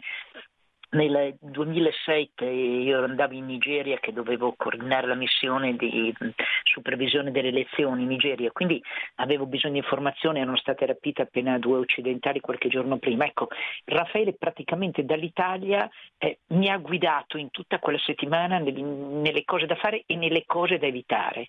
Era un conoscitore fortissimo di tutta la vicenda del delta eh, del Niger e, e lì però non solo raccontava, eh, c'era dentro, vo- voleva vedere se riuscivamo a, a contribuire in qualche modo a cambiare la situazione, diceva in fondo, cioè, noi usiamo quel petrolio, eh, abbiamo una responsabilità anche noi, allora mh, grandi discussioni su cosa avremmo potuto fare, poi non- non- concretamente non eravamo riusciti a fare nulla, ma per, per raccontare proprio la passione che lui aveva per quel continente e io ho avuto modo di vedere che ne sapeva molto, molto più anche di tanti esperti internazionali con cui poi le istituzioni nei vari viaggi ci mettevano in contatto. E sempre con un dato di umanità, perché raccontava le questioni sociali, le questioni politiche, e poi però la gente com'era e, e quando lui parlava ti sembrava di vedere le facce, poi quando arrivavi là trovavi le persone e vedevi le facce, allora ti tornavi in mente Raffaele per i racconti che faceva. Ecco, questo è insomma, il ricordo eh, che, che, tengo con me eh, di, di, questi tanti anni e sapeva tutto. Poi io ho parlato della Nigeria, ma che fosse il Mozambico, eccetera, sempre, sempre informazioni precisissime. E poi invece così un aspetto più, più banale, che magari anche voi che ascoltate della redazione non sapete. Eh, io come sapete vengo in redazione il giovedì, non, non sono lì tutti i giorni no? in radio e allora mi, mi capitava qualche volta eh, di arrivare in un clima che, che, non capivo, era successo qualcosa, c'era qualche tensione in redazione, non, però standone fuori, venendo... E allora niente, con Raffaele si andava a prendere un caffè e a modo suo mi aggirava, mi tranquillizzava, mi diceva no ma non preoccuparti, è una vita normale di redazione, tutta a posto eccetera. Ecco, era anche da questo punto di vista mi, mi rassicurava. Ecco, tutto qua, tutto qua. Grazie un grande Vittorio. abbraccio, una grande tristezza. Grazie Vittorio. Ciao Vittorio, L'abbraccio. grazie. Ciao, Sono diversi ciao, gli ascoltatori, così per mettere anche una nota mh, più allegra, che ricordano come sciogliamo le camere fosse un verso della canzone Sopravvoliamo, che insomma di, di la trasmissione Avanzi su Rai 3 con Rado Guzzanti e compagnia. E, e sono in molti a scriverci appunto che eh, appunto questa era la canzone, la canzone preferita, da- preferita tra virgolette da Raffaele Mastro ma insomma la canticchiava spesso qui in redazione come ricordava ehm, mi pare Diana Ehm, c'è, mm, c'è Chiara Ronzani con noi adesso Ciao, Chiara. Ciao, ciao a tutti. Ho pensato di raccontare anch'io qualcosa di Raffa perché non tutti hanno avuto la fortuna come noi diciamo di, di averlo lì, di stare con lui, di passare con lui del tempo e io sono cosciente che è stata davvero una fortuna. Eh, Raffa è vero, dava i soprannomi, mi chiamava Chiarella.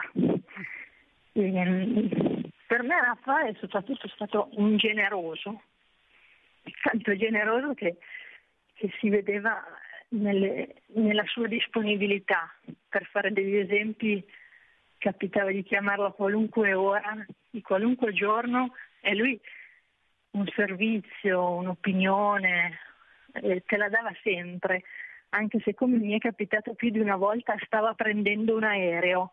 Lui il tempo per la radio, il tempo per noi lo trovava sempre e lo trovava anche nelle feste. E durante le feste Raffa era di turno sempre. E mi è capitato, anche a me piace essere di turno nelle feste, mi è capitato un sacco di volte di fare Natale, di fare Pasqua con Raffa. In redazione poi lo prendevamo in giro per una questione del suo amore per il Natale. Iniziava a fare Lazzaro mesi prima o glielo facevamo noi grazie alla complicità di una sua grande amica Silvia Giacomini. E, mm, lo chiamavamo anche Raffa Natale. Sì. Eh, gliel'abbiamo fatto anche quest'anno l'albero speravamo che tornasse Sì, io ero di turno quest'anno e ho proprio pensato, perché lui non c'era, era già in ospedale, ho proprio pensato, senza Raffa non è Natale. E poi c'era una cosa che sapeva fare solo Raffa, era proprio speciale in questo. Non so, forse era stata un'idea di Sciauchi fargliela fare a un certo punto o di Michele, non ricordo. Quando si stava per assegnare il premio Nobel, gli si chiedeva di fare un servizio che sarebbe andato in onda proprio quel giorno lì, un po' prima che assegnassero il Nobel, per la pace Ed è naturalmente, eh, Michele Migone. di dire, di dire a chi avrebbe dovuto assegnarlo. E oh, i premi che assegnava Raffa avevano sempre quel qualcosa che ti faceva pensare, che ti faceva meditare, uno sguardo laterale che non era, non era proprio da tutti.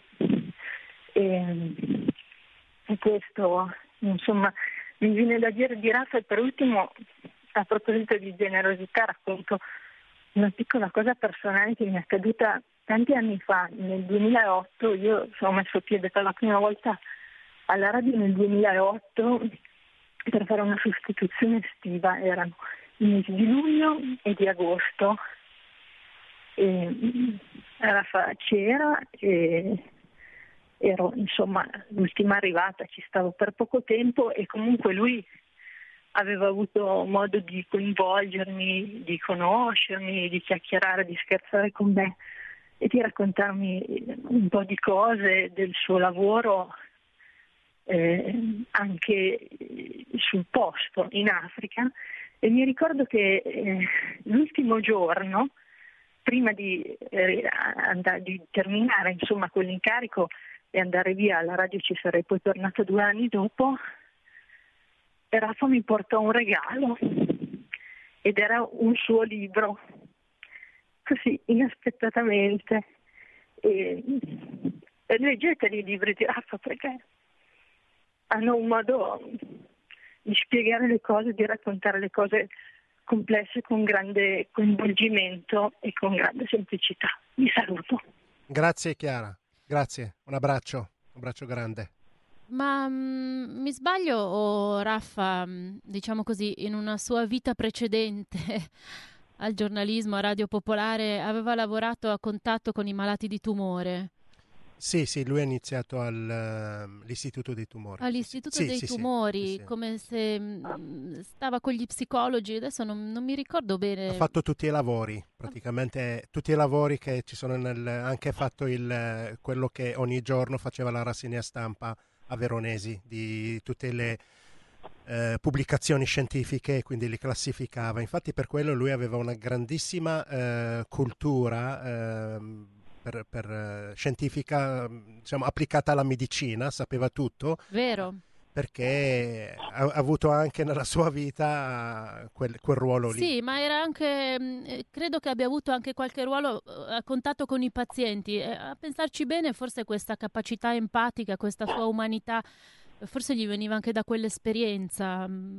Così, non ne parlava molto spesso, però ogni tanto saltava fuori qualche ricordo di quella sua vita precedente. Diciamo, c'è un messaggio di Assunta Sarlo, Assunta Sarlo che per tanti anni eh, periodicamente faceva la rassegna stampa qui a Radio Popolare la domenica mattina, quindi eh, ci scrive che dispiacere, che belle chiacchierate la domenica mattina quando venivo in radio per la rassegna stampa.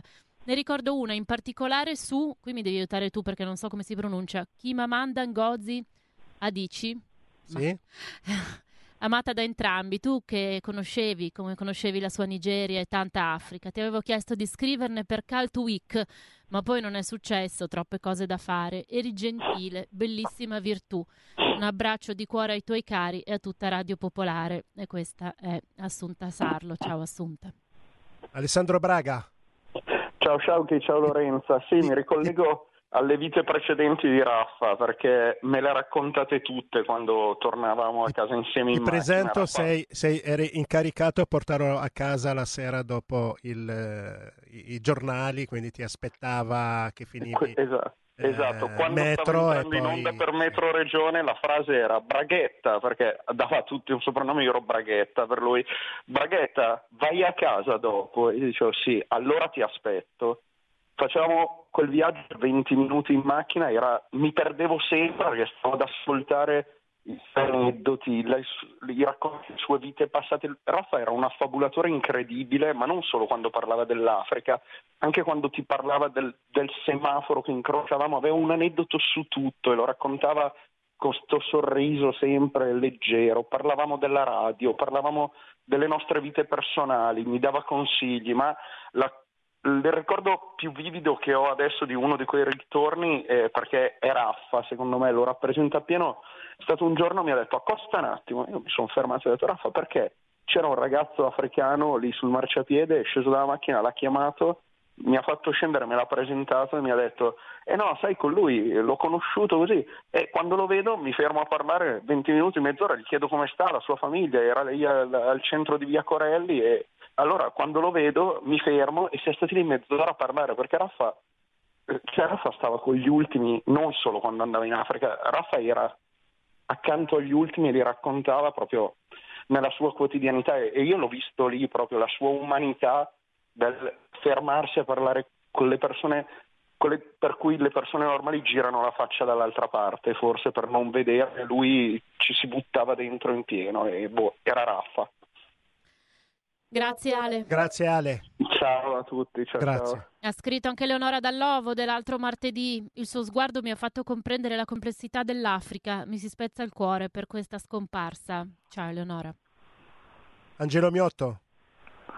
Buonasera, buonasera Sciacchi, Ciao, buonasera Angelo. Lorenza. Ciao. Eh, eh, eh, niente, che io me lo ricordo bene in una diretta dove io ero molto giovane e- ed ero in mezzo a due, eh, a due persone invece molto esperte mentre si commentava un, eh, un viaggio, un viaggio di- a Cuba molto importante allora e Raffa, volevo ricordare questo perché Raffa è stato anche un grande esperto di, di Latino America ovviamente, eh, tutto il mondo era davanti ai suoi occhi, poi l'Africa è stata la sua ultima eh, e lunga eh, passione. Ah, Raffa era, era- era ordinato, volevo dire anche questo, nel senso che io mi ricordo la, la valigetta 24 ore, quando l'apriva Raffa e quando fumava, poi aveva smesso negli ultimi anni, aveva il suo pacchetto comunque di Marlboro, l'agendina e altre cose, ma tutto in un, in un ordine davvero pazzesco, io questa cosa non l'ho mai non l'ho mai, non l'ho mai capita a pieno, ma la sua, eh, la sua scrivania è, è sempre stata super ordinata, già Bacchetta ha ricordato di come buttasse via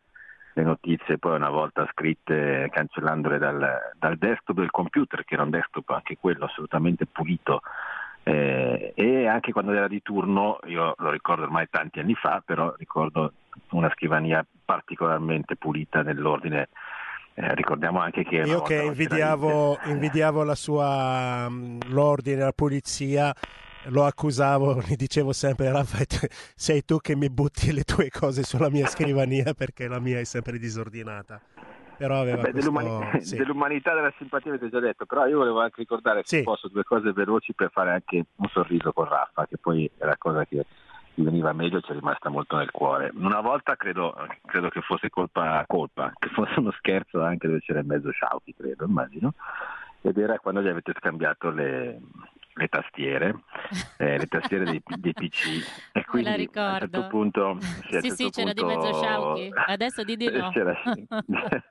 E quindi Rafa sul monitor vedeva che si formavano delle frasi che in realtà stava scrivendo appunto Sciauchi e quindi tutti guardavamo la sua reazione perché era uno scherzo in redazione particolarmente divertente. E poi se non mi sbaglio, se la memoria non mi tradisce, credo che fosse lui quando ancora si poteva fumare negli studi che spense una sigaretta sulle mani del povero Marco Formigoni. Eh, credo che fosse proprio Raffa, io questo ricordo eh, Ed è usci- doveva Ed è uscita una imprecazione che non si può dire mentre leggeva le notizie. Il che ovviamente poi portava delle reazioni di Raffa fra lo stupito e l'attonito, molto, molto naif sempre questa cosa, e sempre molto dolce come diceva anche Massimo prima, credo che sia l'aggettivo eh, molto bello.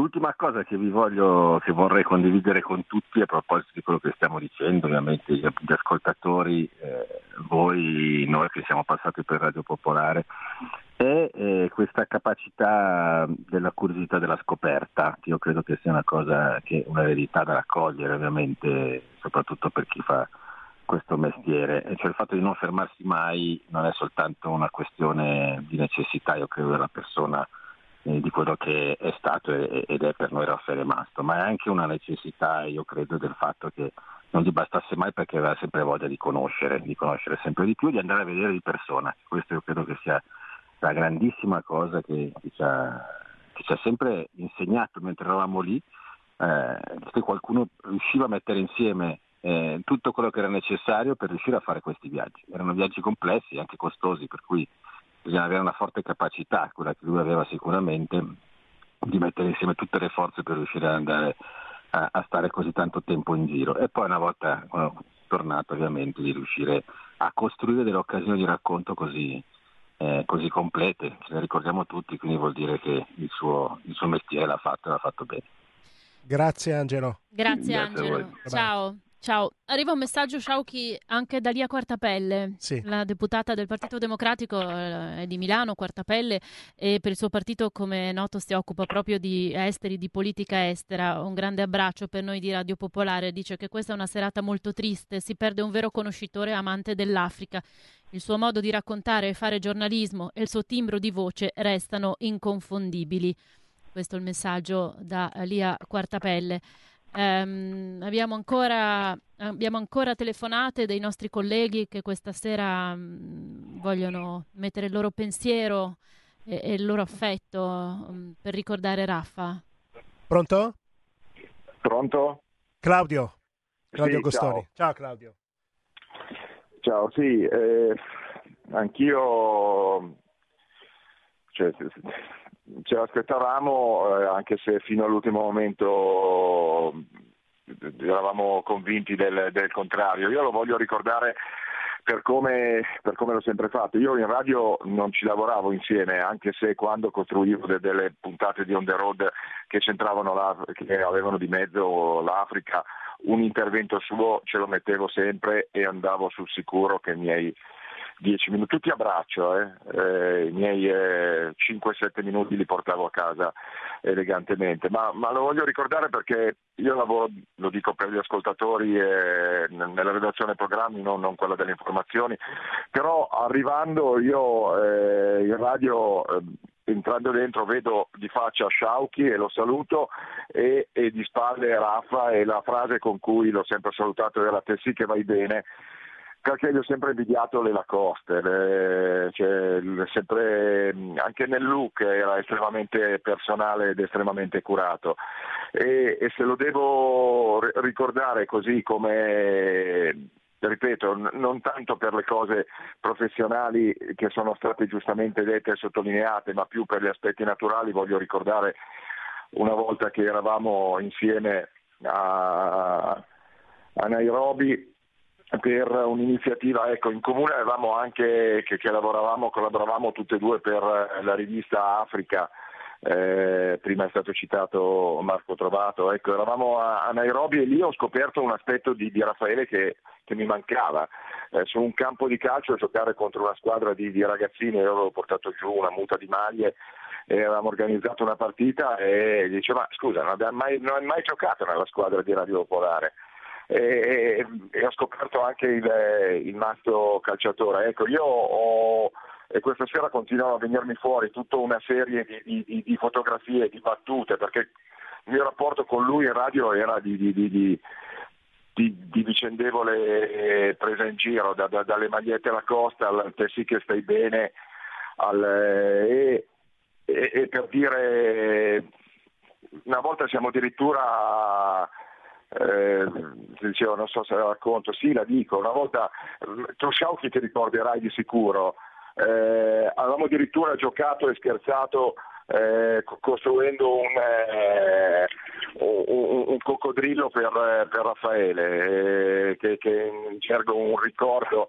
e, lui l'aveva corretto perché dice no questo passaggio non mi piace, questo passaggio non mi piace, e adesso non- non, devo avercelo ancora registrato da qualche parte. Ecco, io con lui ho dei ricordi di, di- di- di- estrema piacevolezza, eh, al di là di, tutte le cose de- professionali che sono state dette. E questa cosa qua è quella che proprio ancora mi... mi- A proposito di calcio, ehm, dico questa, io bene, cioè, ho vissuto più con Rafa che con, con i miei. E il lunedì mi faceva il terzo grado sull'Inter perché lui era interista e voleva sapere tutto e poi mi diceva adesso me la guardo su YouTube I- ecco, questo era Non sapevo neanche che fosse interista, Sì, sì, da sì, quanto poco sembrava interessato al calcio. No, no, mi faceva sotto, sempre... sotto, Eh, Lorenzo, io sotto che l'ho invece, trovato vedi, eh, a vedi? giocare a pallone lì a Nairobi Anche e, quello e non l'avrei mai detto. aveva anche un bel tocco di palla, io gli ho detto ma Ah? Rafa, ma è una squadra della radio, ma no, eccetera. Eh, cioè, eh, mille sorprese. Ciao Claudio, Ciao. Claudio. Ciao, ciao. C'è Mattia Guastafierro che oggi ha fatto il giornale 19.30, è uno degli ultimi arrivati, ovviamente eh, so- saranno loro i, nuovi, diciamo, la nuova generazione, quelle che porteranno avanti eh, Radio Popolare e ovviamente anche lui in questi mesi ha- ha- è riuscito a, a conoscere Raffaele e soprattutto a, a- capire cosa vuol dire il mestiere di giornalismo. Eh Ciao sì. Mattia. Ciao, ciao ragazzi, sì, ero forse uno di, di quelli che conosceva Raffa da meno tempo, meno di due anni, però è bastato poco per capire la, la persona che era, splendida, la sua ironia, la generosità, l'aiuto che mi ha sempre dato.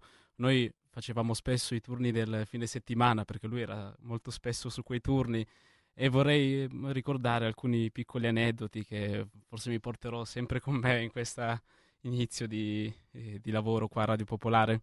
Quando commentavamo le notizie insieme nel, in redazione e ci dimenticavamo che il cursore del microfono era ancora acceso e quindi tutto quello che dicevamo poi si sentiva in sottofondo con i servizi e poi ne ridevamo insieme. E poi l'altra cosa, mi ricordo un giorno di quando lui mi raccontava dei suoi viaggi in Africa, in Somalia, in Sudan e gli piaceva moltissimo parlare come, e raccontare tutti questi aneddoti come avete già ricordato voi ero talmente immerso che ci siamo dimenticati che dovevamo andare in onda col GR, abbiamo improvvisato un po' tutto quanto e siamo andati dentro in onda. Poi un insegnamento che, che mi ha dato, eh, un giorno mi disse che tipo di, di, giornalista volessi diventare se da campo, come lui era lui, come piaceva esserlo a lui, andare sul posto e vedere i luoghi e le persone, oppure da redazione, spiegandomi che però eh, uno non può sopravvivere senza l'altro, sono entrambi fondamentali e di Raffa io porterò con me questi insegnamenti, queste cose e ci mancherà. C'è un ascoltatore o un'ascoltatrice, adesso ancora non vedo la firma perché il messaggio si è spezzato in tre parti diverse, che eh, a proposito di quello che dicevo, una, vice, una, vita precedente di Rafa prima di fare il giornalista, eh, il suo lavoro all'Istituto dei Tumori di Milano, lavorava in biblioteca, eh, ci scrive ehm, questa persona che adesso vado a recuperare se poi ha eh, firmato. Ecco Daniela, Daniela si firma. Raffa è stata la prima persona che ho conosciuto in Istituto dei Tumori. Io all'ufficio gestione del personale non perdevo occasione per andarlo a trovare in biblioteca e poi dice che poi si dimise per fare il giornalista a tempo pieno.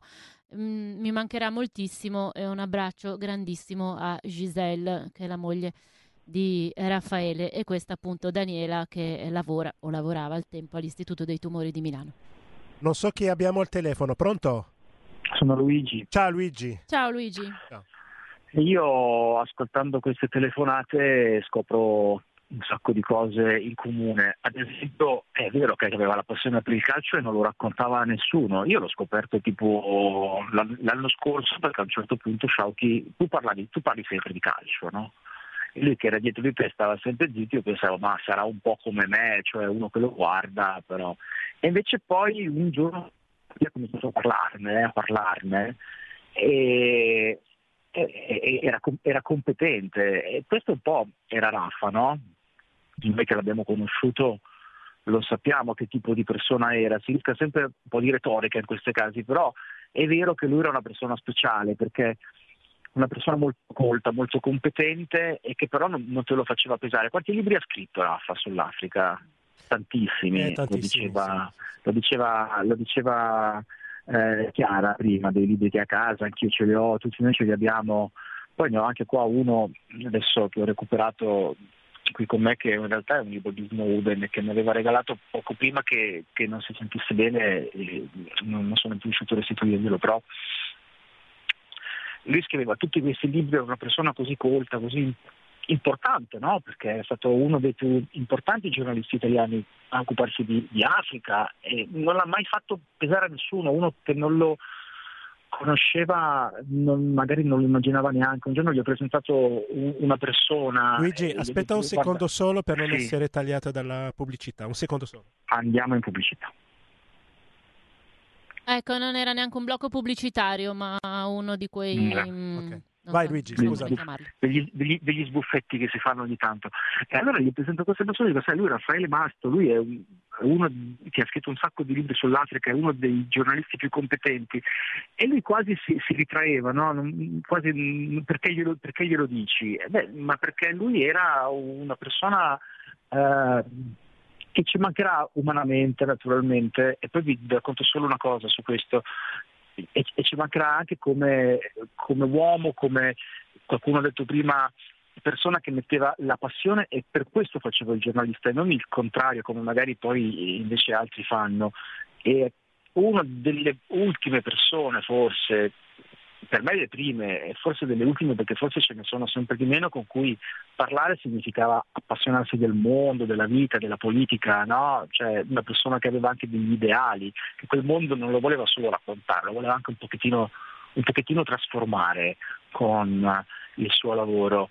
E lui è stato, tutti raccontano dei famosi fine settimana in cui lavorava in redazione, la prima persona con cui io abbia fatto tantissimi anni fa ormai, figurati, è passato un sacco di tempo in turno al pomeriggio. Allora io ero un ragazzino, arrivo dalle agenzie vedo in Pakistan scontri 100 morti e dico quasi dandogli del lei signor, signor Masto c'è questa notizia vedo un sacco di morti lui mi guarda e mi dice ma se non sono almeno 200 noi non ce ne occupiamo nemmeno ovviamente mi stava prendendo in giro ma io ero talmente scemo che non, non avevo capito no? e, e, è stato un po' il, il, il battesimo di quel modo goliardico eh, che soltanto le persone intelligenti hanno.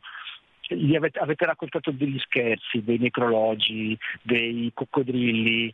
Anch'io avevo fatto un coccodrillo, ce n'è uno ancora in una cartella con scritto coccodrilli, Sciauchi, avevamo deciso di farlo, ti ricordi qualche anno fa c'era Mandela, Andreotti e Mastro, eh, sono, sono ancora lì perché noi con lui ridevamo di questa cosa qua e io mi sono accorto della, di, di, quanto fosse importante Raffaele il giorno in cui io e Alessandro Principi gli abbiamo fatto uno scherzo qualche anno fa, era il primo aprile, e scrivemmo su Facebook che lui aveva lasciato la radio perché sarebbe andato a dirigere un nuovo settimanale della conferenza episcopale che si chiamava Gazzella che corre.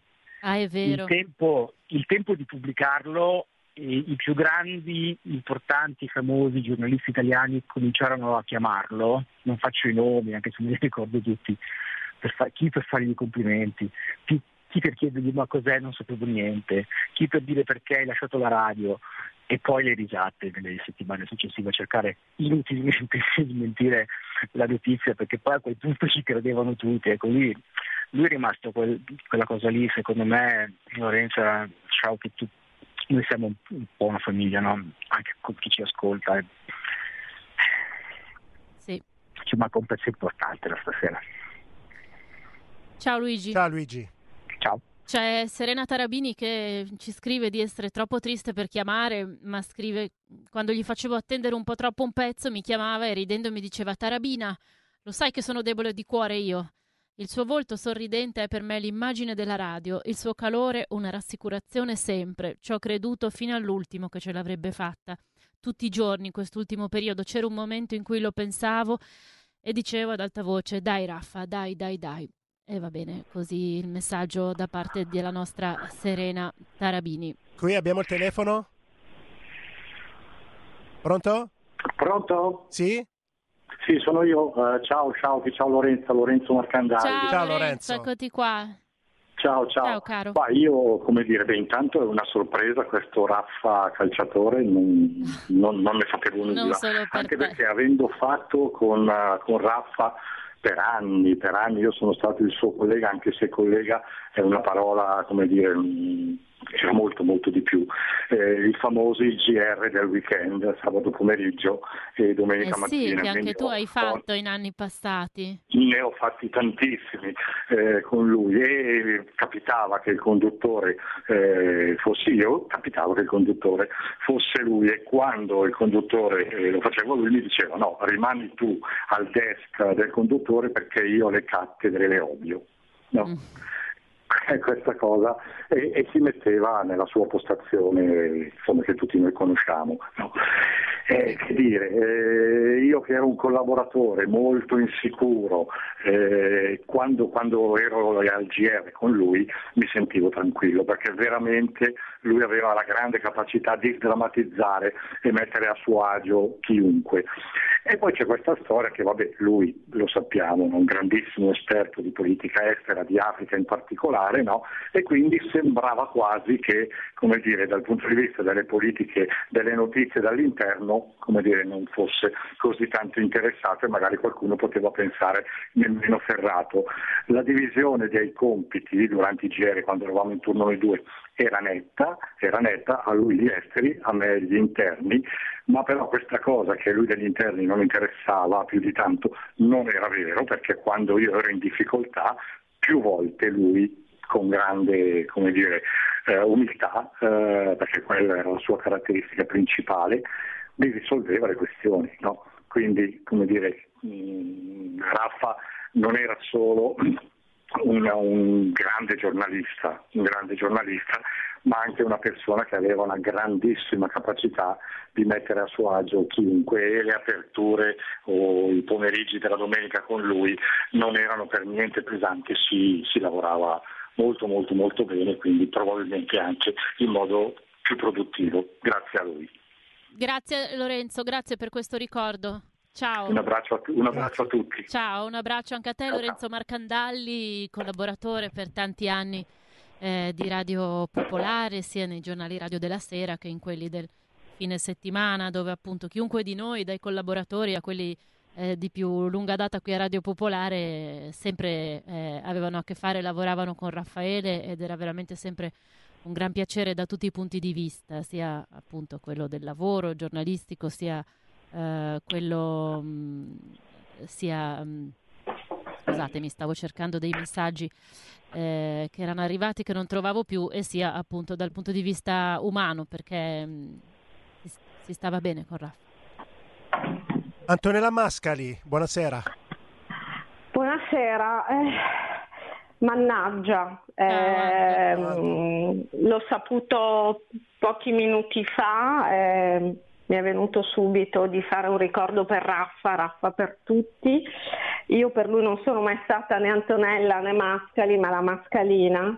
Non mi ha mai chiamato diversamente, ancora mi sento la voce anche se non sentivo Raffa da tanto, però abbiamo passato come tutti quelli che siamo stati in radio per una vita, tanto tempo con lui. Per esempio era sua la mia prima automobile che ho avuto, era una macchina, era la sua automobile che ha detto vabbè ma ti do la mia perché ovviamente non avevo un soldo, era appena arrivata a Milano eccetera, ti do la mia basta che ti paghi il passaggio di proprietà.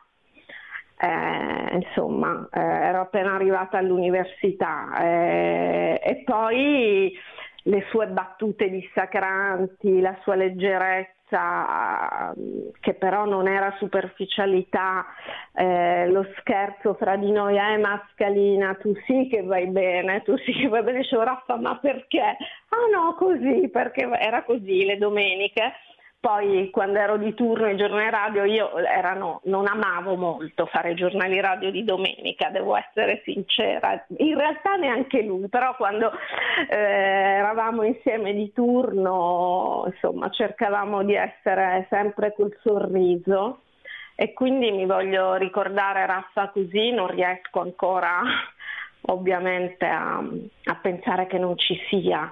Ehm, in realtà dietro l'ironia, la battuta, la finta indifferenza anche per alcune cose, in realtà si celava una grande attenzione, una grande umanità che dovevi scoprire chi eh, è stato vicino a Raffa per tanto tempo, come hai detto tu Sciauchi, hai passato più tempo con Raffa che con la tua famiglia, eh, come molti di noi per tanti anni hanno conosciuto la, la, la sua profondità, eh, la sua capacità professionale, il suo essere per il mondo, il suo mal d'Africa, eh, che era, mi faceva anche una gran tenerezza.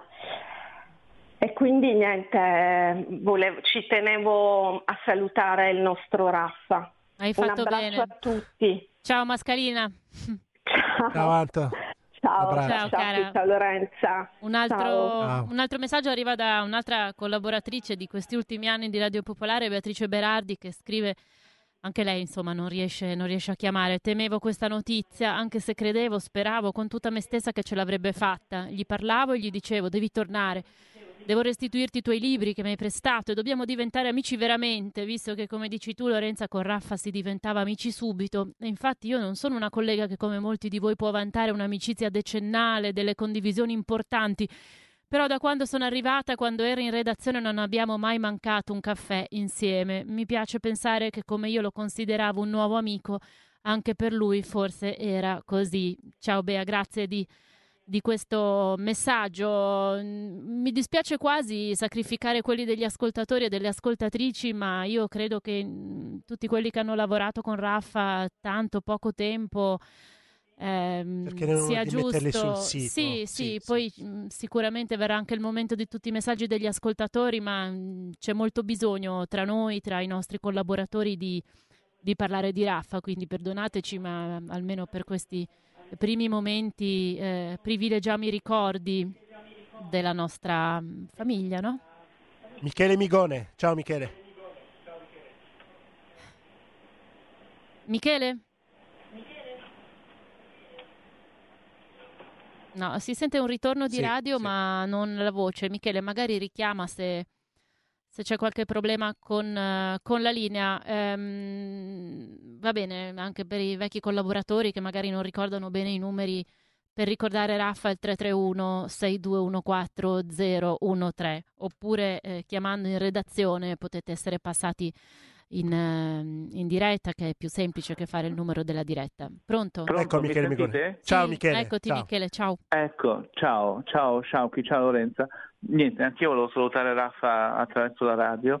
E, mm, penso che sia una grande perdita per noi, per la nostra radio, per la nostra comunità, ma credo che insomma tutti i ricordi degli ascoltatori e le persone che hanno lavorato con lui ciclano questa cosa. Raffa era veramente un viaggiatore d'altri tempi, era un giornalista di razza e penso che fosse uno tra i pochi tra noi che sapesse veramente che cosa voleva dire andare in una zona di guerra e, e, e poi ci sono tanti aneddoti e tanti racconti. Io ricordo soltanto una cosa, due cose di lui. Una cosa che mi ha sempre colpito è quando lui raccontava che era, aveva attraversato il fiume Congo insieme a Peter Arnett, quello della CNN, e che anzi era stato lui in qualche maniera a aprirgli la strada. E l'altra cosa ricordo che nel 91, tanto tempo fa, eh, lui già insomma, abbastanza anziano redattore, io abbastanza giovane collaboratore, andammo a, andammo a Ginevra a seguire la- l'incontro tra il segretario di Stato americano Baker e Tarek Aziz, eravamo alla vigilia della guerra del Golfo e sbagliamo strada perché lui disse no ma non passiamo di là, passiamo da questa parte, prendemmo e prendemmo una strada che ci portò in Svizzera, facciamo otto ore in Svizzera in macchina, poi arrivammo a Ginevra e, e arrivavamo un quarto d'ora prima che finisse l'incontro tra i due, ci fu la conferenza stampa e poi dopo ripartimmo e Raffa guidò tutta la sera, non mi disse un beh perché in fondo gli avevo dato io l'indicazione sbagliata sulla strada da, da- da fare. Era un uomo gentile Raffaele, era un uomo veramente gentile, era un- giornalista di razza, era più, probabilmente uno dei maggiori esperti di Africa in Italia ed era una persona ironica, gentile, era, era- non lo so, io in questi, in questi, in queste, questi, questi se- mm, mesi ho sempre pensato che fosse sostanzialmente diciamo, un suo scherzo, che fosse in Africa, non in una in un, in un letto d'ospedale. E è stato bravissimo a superare la montagna e poi è arrivata una seconda montagna che, che l'ha portato via, ma io adesso spero che sia laddove amava andare in quel continente, con quei cieli, con quei tramonti, con quelle storie che lui sapeva raccontare perché Raffaele era veramente un viaggiatore d'altri tempi ed era uno degli ultimi viaggiatori d'altri tempi che abbiamo conosciuto. Tutto qua, Ciao Michele, grazie. Un abbraccio. a voi. Ciao Michele. Scrive anche un messaggio un caro amico di Raffa, Tonio Dall'Olio del Mosaico di Pace.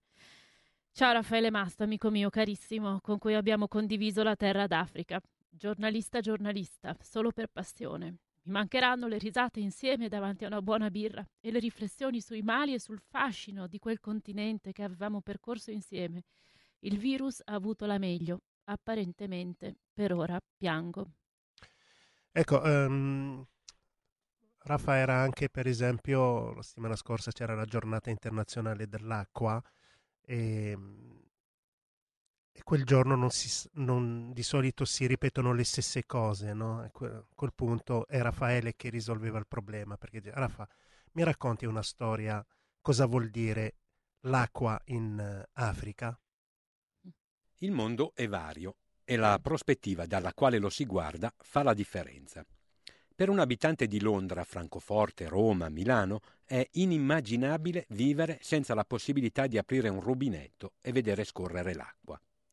Poterla bere senza il timore di ammalarsi, fare una doccia dopo aver viaggiato su un mezzo pubblico o dopo aver fatto una corsetta al parco più vicino. Per Pelé, invece, è un miracolo. Pelé vive a Boa Vista, un'immensa baraccopoli della periferia di Luanda, capitale dell'Angola. A Boa Vista l'acqua si compra, o meglio, la compra chi se la può permettere, altrimenti ci si serve di quel liquido marrone dei torrentelli che scorrono tra le baracche dove scaricano tutti i rigagnoli che non sono altro che fogne a cielo aperto. Boa Vista è una città a sé, baracche a perdita d'occhio abitate da 500, 600, 700 mila persone, impossibile fare una cifra precisa. Pelé, quando se lo può permettere, compra l'acqua per sé e per tutta la sua famiglia. Chi gliela vende? Gliela vende Miguel, un uomo di mezza età ufficialmente impiegato dell'acquedotto pubblico, che privatamente, nel cortile della sua casa, ai margini della baraccopoli, ha due piccole cisterne che ogni giorno vengono riempite da Pius, giovane camionista che ogni giorno fa la spola con un'autobotte dal fiume, 60 km dalla città, fino alle cisterne di Miguel. Il camion autobotte non è naturalmente di proprietà di Pius, lui lo guida solamente e viene pagato un tot a viaggio da Miguel. Più ne fa e più soldi gli avanzano dopo aver pagato il proprietario del camion che gli fa un prezzo a giornata. Così, a volte, quando può permetterselo, Pelé ha l'acqua pulita per sé e per tutta la sua famiglia. Avere l'acqua a Boa Vista fa la differenza, Pelé lo sa bene. Quattro anni fa ha perso un figlio, il più piccolo, solo un anno di vita, colpa dell'acqua marrone del torrentello che uccise in quel periodo diverse centinaia di persone. Fu quell'acqua che scatenò a Boa Vista una virulenta epidemia di colera, una malattia che, ironia della sorte, si cura soprattutto con l'acqua, con l'idratazione di chi si ammala. Oggi l'Angola è uno dei paesi più dinamici di tutta l'Africa. Una crescita economica a due cifre, edifici e strade in costruzione, Luanda è un unico grande quartiere. L'economia gira bene, benissimo, ma l'accesso all'acqua è ancora un sogno come è un sogno l'accesso alle cure per chi si ammala. Che l'economia attira lo si capisce dalla lunga coda ogni mattina davanti al cortile di Miguel, ufficialmente impiegato pubblico dell'acquedotto cittadino, che si arricchisce con le sue due piccole cisterne. Ecco come raccontava la giornata internazionale dell'acqua e ogni anno c'era una storia sulla giornata internazionale dell'acqua. Abbiamo Elisabetta Jankovic. Ciao, ciao chi? Ciao. ciao. Ciao cara. Oh, oh. Eh, ciao eh, Io volevo ringraziare Raffa, ringraziarlo perché per la sua amicizia, prima di tutto che quella non finirà mai e per tutto il, è stato il mio maestro a Radio Popolare, veramente è stato il primo che ho incontrato. E, e mi ha fatto scoprire un mondo, a parte fatto conoscere anche persone straordinarie. E prima di tutto Giselle, che è sua moglie, che faccio una, un appello a tutti quelli che la conoscono di starle vicino adesso. E volevo solo dirgli grazie, che è insostituibile. È vero. Grazie sì, È stato proprio un maestro per me e, e mi ha aperto un mondo, un mondo che è quello di Radio Popolare ma non solo, anche dal punto di vista dell'amicizia era, era proprio, è proprio un grande amico, è uno dei miei migliori amici, se non il migliore. Basta. Grazie di aver chiamato Elisabetta. Ciao Elisabetta, Figurati. Grazie. Un abbraccio. Un abbraccio, ciao ciao. Ancora un messaggio, come dicevo prima, dalla vita precedente di Raffa, quando lavorava all'Istituto dei Tumori. Questo ascoltatore scrive: Avevamo vent'anni all'Istituto dei Tumori. Ha cambiato due o tre uffici mentre studiava perché voleva fare il giornalista. Prima della grande intervista al generale, qualcuno già ha ricordato l'intervista da Idid, aveva tanta paura, un po' per il clima, ma soprattutto per un'eventuale malattia. È tornato vittorioso e nessuno l'ha più fermato. E sì, giocava a calcio, ricorda eh, questo eh, ascoltatore. Sentire la sua voce mi riporta ai nostri fine settimana con la compagnia dell'Istituto Tumori. A quei tempi anche lì eravamo una famiglia e seguivamo la neonata Radio Popolare. E poi ci sono ancora messaggi dei nostri. Sara Milanese, eh, Raffa è stato troppo importante per me per non mandargli almeno un saluto. Mi ha regalato tutti i suoi libri, me ne ha prestati altrettanti, tutti sull'Africa. Ricordo le lunghe chiacchierate con lui prima dei miei viaggi in Mozambico, ad Haiti, in Brasile. Dei tanti ricordi ve ne racconto uno per me tenerissimo. Alla fine di una festa della radio al Paolo Pini si è messo a giocare a calcio con Pietro, figlio di Sara, che allora aveva due anni. Prima qualcuno ha detto che gli invidiava le polo. A me piace ricordarlo il giorno del suo matrimonio, sempre con la sua polo blu. E un abbraccio da Sara. E poi un altro messaggio, fammi leggere ancora prima di dare la linea a chi è in diretta, da Claudia Zanella, anche Claudia eh, recente collaboratrice di Radio Popolare, che dice appunto, lo conoscevo da poco tempo perché sono arrivati in radio l'estate scorsa. Ricordo quando raccontava dell'Africa in modo nitido e chiaro, come può fare solo qualcuno che conosce un luogo e le sue dinamiche. Ricordo come portava avanti in riunione il suo punto di vista, mai banale, su tanti argomenti e che dava sempre qualche tassello in più su cui ragionare a chi volesse ascoltarlo. Ricordo il suo scherzare continuamente e punzecchiare Jack, un altro nostro collaboratore Giacomo, mentre sistemava la scrivania e le sue continue chiamate a Farid fra una battuta e l'altra. Ed è nitido nella memoria quando abbiamo fatto un GR la domenica insieme, uno dei miei primi weekend, e la domenica è volata. Ci siamo raccontati tante cose. Ricordo che gli ho fatto un sacco di domande sul perché avesse scelto l'Africa e come avessi iniziato a muoverci i primi passi da cronista.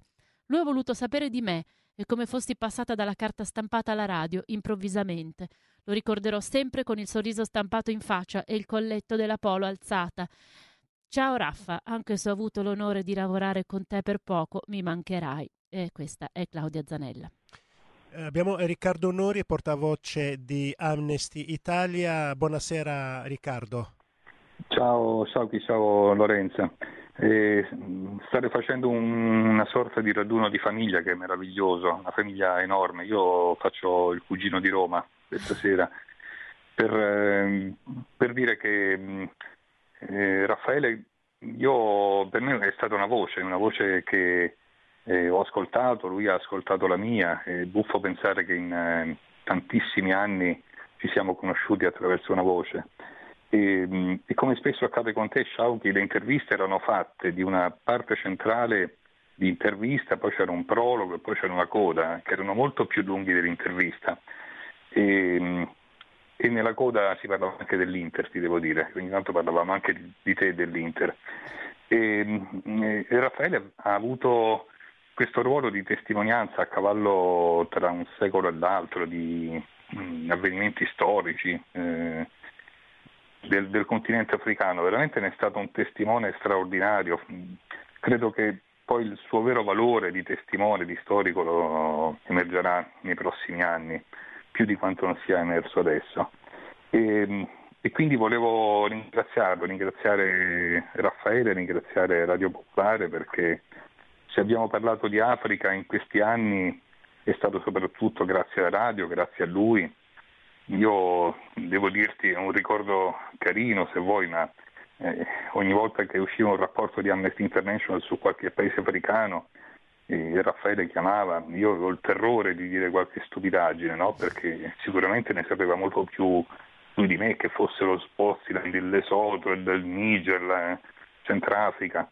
E forse la stupidaggine l'ho detta, però non, mai, non me l'ha mai rinfacciato. Eh, una voce calda, gentile, soffice, generosa, bella, una, una gran bella persona, che sono contento di aver conosciuto in una maniera un po' particolare, cioè attraverso una voce. Grazie Riccardo di questa testimonianza. A presto. A voi. Grazie. A presto. Riccardo Nuri, portavoce italiano di Amnesty International, voi ascoltatori lo conoscete, è uno dei nostri interlocutori sul grande tema dei diritti umani come lo era di Raffa. Ancora messaggi da amici o anche ex collaboratori, collaboratrici come Marta Cosentino, tanti anni fa collaborava qui con Radio Popolare e poi adesso abita all'estero, credo, ci scrive sono corsa di sopra a cercare il suo libro. Sono stata contenta di trovarlo, sopravvis- sopravvissuto all'impietosa selezione dei traslochi. Avevo stupidamente voglia di averlo tra le mani. Ricordo un abbraccio, credo l'ultimo, e delle parole, delicate, per cui avevo trattenuto le lacrime. Ora le lascio andare. È Marta Cosentino. E poi ancora un altro ricordo che ci manda il fotografo Livio Senigalliesi. Sono molto amici. Oggi è venuto a mancare un grande amico, un grande uomo, un grande giornalista, Raffaele Masto, inviato degli esteri di Radio Pop e grande esperto di Africa. È venuto a mancare a causa del Covid-19. Raffa era il miglior compagno di viaggio. Quante avventure in Congo, Ruanda, Uganda, mi si spezza il cuore. Continuerà a vivere nei nostri cuori e nei suoi bei libri. Grazie Raffa, ti voglio ricordare su quella pista fangosa ai confini fra Congo e Sud Sudan. Non ti dimenticherò mai, Livio. Pronto? Pronto? Abbiamo al telefono, eh, mi scrivono Roberto e Chiara. Esattamente, Roberto e Chiara, un, eh, un ricordo anche noi siamo due insegnanti, ehm, ci ha aiutato, ha visto con noi dei nostri cortometraggi di tredicenni fatti con i ragazzi con la sua delicatezza, è un grande uomo e a cena io ho assaggiato un po' di eh, meloncello di Giselle e dopo dieci giorni mi è arrivata una bottiglia di due litri. Un abbraccio enorme a Giselle e a Mast, a Raffaele, un abbraccio fortissimo da Roberto e Chiara. Grazie. Grazie. Ciao a tutti. Ciao. Grazie, Ciao, ciao, grazie. Anche Andrea Cegna ha mandato una mail mh, per Raffaele. Eh, Raffa è stata una persona per me pazzesca, mi ha insegnato tanto. Mi ricordo quando mi dava consigli con un'umiltà che non si può spiegare, ma soprattutto era una persona squisita che ti strappava il sorriso anche quando era difficile farlo. Era una di quelle persone che ehm, cercavo, accidenti, il messaggio è un po' spezzettato. Eh, me lo ricordo ancora, erano giorni difficili per me e lui mi ha regalato un po' di tranquillità. Soffro e non so bene come mettere giù le parole, scrive Andrea. Mi facevi complimenti quando tornavo dai viaggi in Latino America. Regalato un po' di tranquillità. Ecco, scusa, purtroppo questo sistema degli sms, quando i messaggi sono molto lunghi, li spezzetta un po'. Mi dispiace, Andrea, eh, non riuscire. ehm, non riuscire a leggerlo, ma eh, si capisce, eh, conclude dicendo non chiamo perché non ho le parole. Poi Raffaele aveva questa ironia, per esempio, eh, con, con i ragazzi dei programmi, lui chiamava eh, Diegoli Facchini, quando passavano chiamava Facchini, ciao Diegoli, faceva finta di, di confonderli, e lui sape- cioè aveva questo grandissimo calore, ma aveva anche questa sua vena proprio comica. Quando Sì. fa Facchini, se, se lo se lo salutava, ciao Davide Facchini, magari Davide dice, oh, qualcosa di strano, perché doveva sentire la parola Diegoli? Sì, Così si ma- facevano due, due risate. Ah, anch'io ho ricordato in, in questi momenti mh, una cosa eh, che Raffa eh, giocava a fare un po' il vecchietto anche se non lo era certe volte, eh, con eh, un certo modo di parlare, ehm, ripetere tante volte un- una certa cosa tipo rito- una certa frase come un certo ritornello. Vabbè, adesso agli ascoltatori non dirà molto, ma eh, certe volte citava delle frasi famose di pubblicità degli anni 70 che alcuni di noi ricordavano. Lui- quando Luigi passava e ogni tanto parlavamo cioè, proprio così in modo anche eh, appassionato, Luigi diceva questo è l'angolo della saggezza, era un modo elegante per dire questo è il luogo dei vecchietti. Ecco. Sì, sì, E- sì, mm, va bene. Io mi E Raffaele rispondeva sempre se giochiamo a tennis ti, ti massacro. Sì, mm, eh, probabilmente così sarebbe stato. Ehm, va bene, un'altra cosa che mi sono ricordata è che lui diceva sempre che era l'unico regolare di questa radio.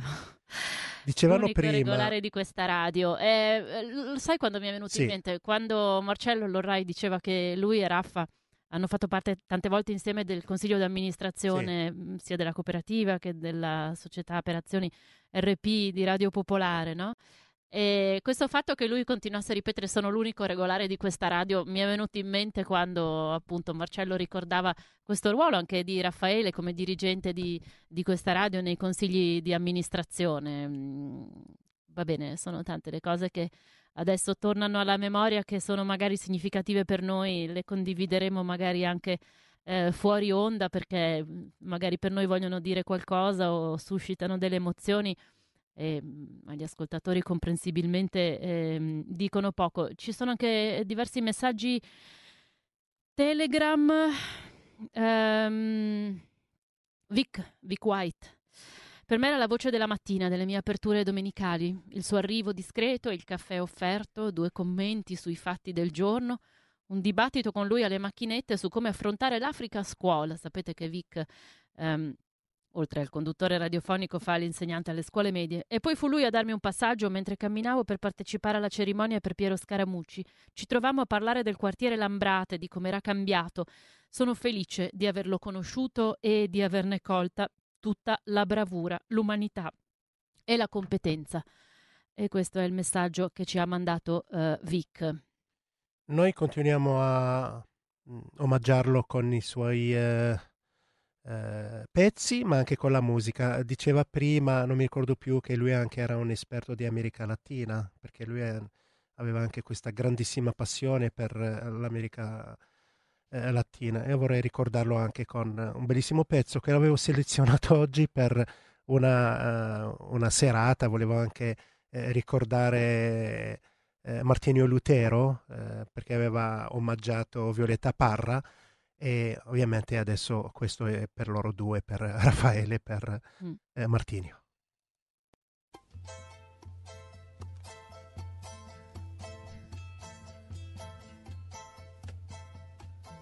Gracias a la vida que me ha dado tanto, me dio dos luceros que cuando los abro, perfecto distingo lo negro del blanco y en el alto cielo su fondo estrellado, en las multitudes del hombre que yo amo.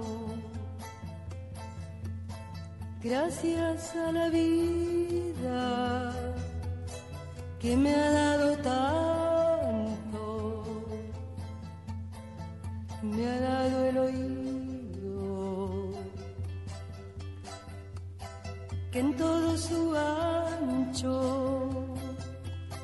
graba noche y día, grillos y canarios, martillos, turbinas, ladridos, chubascos y la voz tan tierna de mi bien amado. Gracias a la vida que me ha dado tanto, me ha dado el sonido y el abecedario con él las palabras que pienso y declaro, Padre, amigo, hermano, y luz alumbrando la ruta del alma del que estoy amando. Gracias a la vida que me ha dado tanto dado la marcha de mis pies cansados, con ellos anduve ciudades y charcos, playas y desierto, montañas y llano, y la casa tuya, tu calle y tu patio Gracias a la vida que me ha dado tanto, me dio el corazón que agita su marco cuando miro el fruto del cerebro humano, cuando miro el bueno tan lejos del malo. Cuando miro el fondo de tus ojos claros. Gracias a la vida que me ha dado tanto, dado la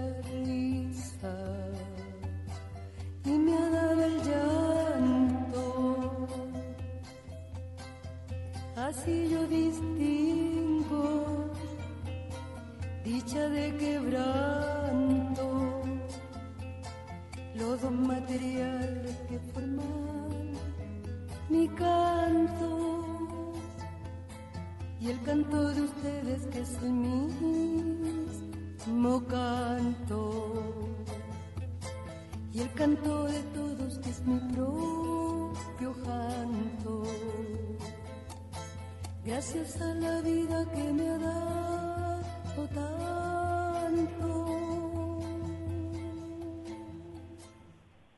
Andrea Monti. Ciao Sciauchi, ciao Lorenza. Ciao Andrea. Ciao Andrea.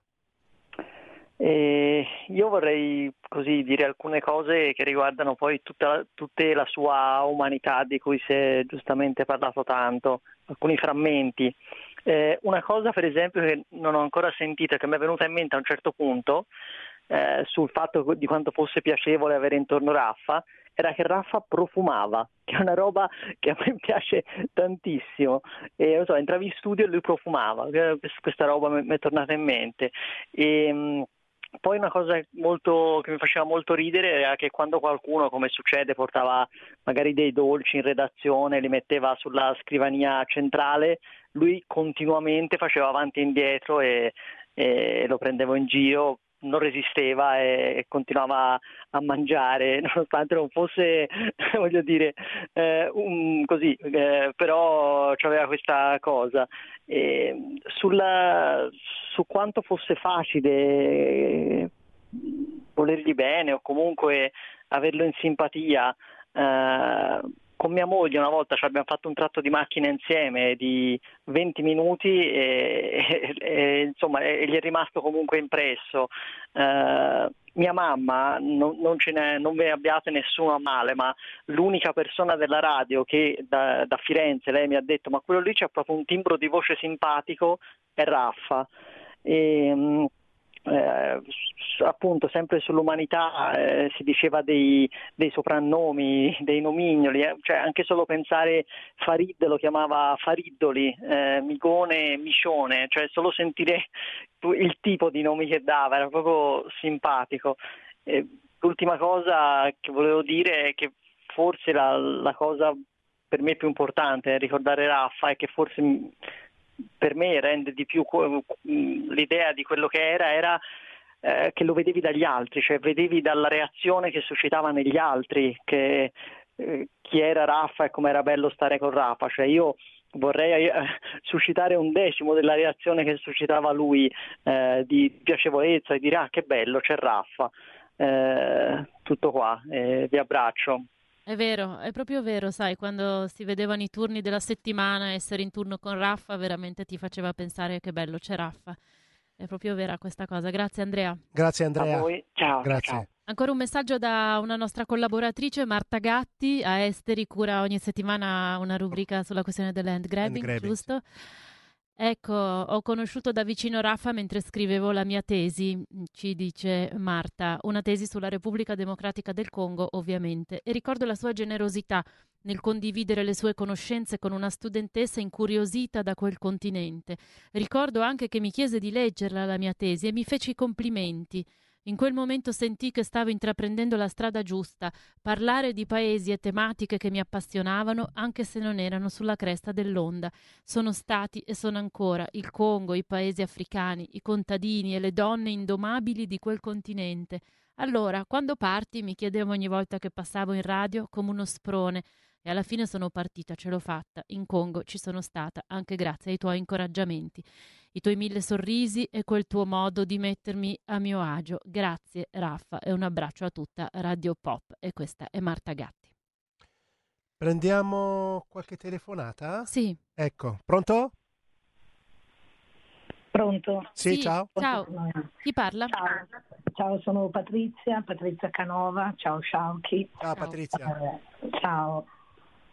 Difficile. Eh, ho conosciuto Raffa alla fine degli anni 90 quando io iniziavo il mio percorso in cooperazione e malati entrambi d'Africa non ci siamo mai più separati. E così mm, ha, ha vissuto, ha combattuto un sacco di malarie e non doveva andare qui. Volevo in questa sera complicata, se, se posso, leggervi un piccolo pezzo che mi ha scritto nell'ultimo viaggio che ha fatto, dovevamo andare insieme in Chad, io poi non sono partita e andava per fare un reportage su un progetto grosso che l'organizzazione dove io stavo, che è Accra, aveva e se volete vi leggo queste sì. parole sue. Sì. Cara Pat, oggi sono arrivato nella terra che ami molto e di cui tanto abbiamo parlato. Sono arrivato in quella terra ai confini del nulla, come dici tu, che è la regione del Gherà, in Chad. Da N'Djamena, la capitale del Chad, a Mungo, nel Gherà, sono 650 chilometri. Pat, ti devo dare una bella notizia. Adesso la strada è tutta asfaltata e non come l'anno scorso nel tuo ultimo viaggio quando mi dicevi che era ancora parte in terra rossa. Ad Angiamena ci si lascia dietro un traffico caotico ed è quasi piacevole imboccare la strada che fende una savana secca e che in circa sette ore ci porterà a Mongo. Ben presto si incontrano i primi dromedari che brucano arbusti e rami sotto gli alberi bassi, che punteggiano il territorio, greggi di zebù che cercano di approfittare della poca erba e caprette che vanno in cerca di qualche raro ciuffo d'erba. Avevi ragione, è inevitabile pensare che questo non è un territorio facile per l'agricoltura e nemmeno per l'allevamento. Eppure in secoli di convivenza tra nomadi e allevatori e agricoltori stanziali si è creato un formidabile equilibrio che miracolosamente ha dato da mangiare a tutti, proprio a tutti. Sai, avevi ragione quando mi dicevi che allevatori nomadi e agricoltori coesistono. Gli allevatori possiedono le proteine della carne e del latte dei loro animali e nelle loro incursioni a sud lo scambiano con i carboidrati degli agricoltori che coltivano il miglio e il sorgo. È un equilibrio perfetto, ma come più volte ci siamo detto, fragile. Però ora ho chiaro, ho capito perché tu volessi che io venissi proprio qui, in questo posto, a fare il mio reportage. Sono qui e capisco il senso dei tuoi occhi lucidi che però brillano ogni volta che parli del Chad. È, è per questo che sono qui a Mongo, in questa città piccola, abbastanza remota, dove si sta conducendo un esperimento interessante. È un esperimento che mette in pratica eh, ah, scusate, una pratica ormai consolidata che riesce a stabilizzare e a rendere costante la quantità di cereali immessi sul mercato. In sostanza si tratta di una banca dei cereali nella quale i contadini depositano le loro sementi e quando ce n'è bisogno li ritirano con un certo interesse, proprio come nelle banche appunto. I contadini possono depositare quanto ne hanno in sovrappiù e ritirare quando ne hanno bisogno. L'uovo di Colombo, verrebbe da dire, e in effetti perché non averci pensato prima? Per una volta le banche non creano crisi, non fanno speculazioni, non arricchiscono pochi fortunati ma danno da mangiare a tutti, rendono il mercato più umano e rendono gli uomini più liberi. Sì, perché la sicurezza alimentare è libertà. Sai Pat, avevi proprio ragione, questa terra ti rapisce. Se mi guardo in giro, questo territorio mi sembra già meno arido, e i piccoli villaggi che lo punteggiano felici. È difficile da spiegare, ma è così. Il Chad ti travolge e la morte e la vita qui battono a un altro ritmo. Con affetto Raffaele. Grazie Patrizia di Grazie, Patrizia. averci letto questo messaggio. Possiamo immaginare quando l'hai ricevuto, che gioia, che emozione sentire eh, sì. questo, questo, bel racconto dal nostro Raffa. Grazie di aver chiamato. Ci ha scritto anche Federico Bogazzi, collaboratore di Radio Popolare per eh, tanti anni, poi è stato a Radio Popolare Roma. Una grandissima umanità, questo ricorda Federico di Raffa. E dietro A quell'umanità un grande giornalista e un grande scrittore. Raffa era un inviato di esteri, uno di quelli che ormai si contano sulle dita di una mano. Era preparatissimo, una miniera di informazioni. Bastava aprirgli il microfono e partiva a raccontare, con una passione una precisione straordinarie, senza mai ripetersi. Memorabili alcuni suoi racconti sulle fughe rocambolesche che aveva fatto da alcuni paesi in guerra. Per me Raffa è lì, in Africa, su una canoa o su una pista, a raccontarci una delle sue straordinarie storie. Ciao Raffa, tu sì, che vai bene. Pronto? È pronto? Sì? Sì, sì, buongiorno. Buongiorno, Sono chi Maurizio parla? Schmidt. Ah, Maurizio, eccoci. Sono- Sì, sì, buongiorno. Scusa Eh, l'attesa. Sì, sì, no, figurati. Intanto ascolto, molto interessante. Prego, il tuo ricordo di Raffaele Maurizio.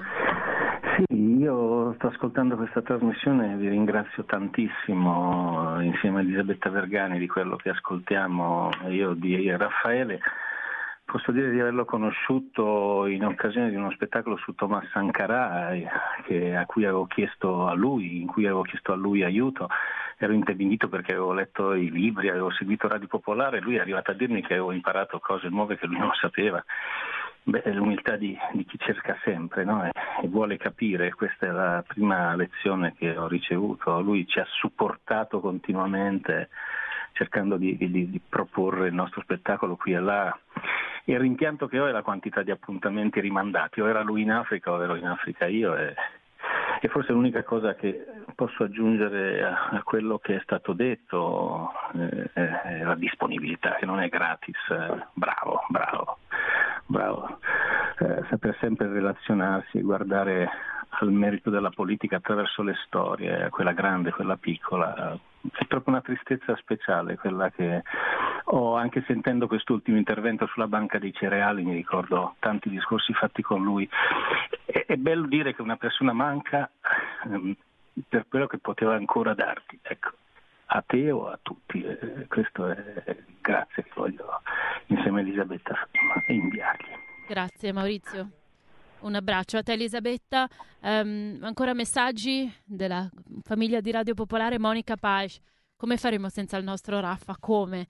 Che privilegio averlo conosciuto, aver chiacchierato tante volte nei pomeriggi di sabato o domenica quando andavo in radio per Avenida.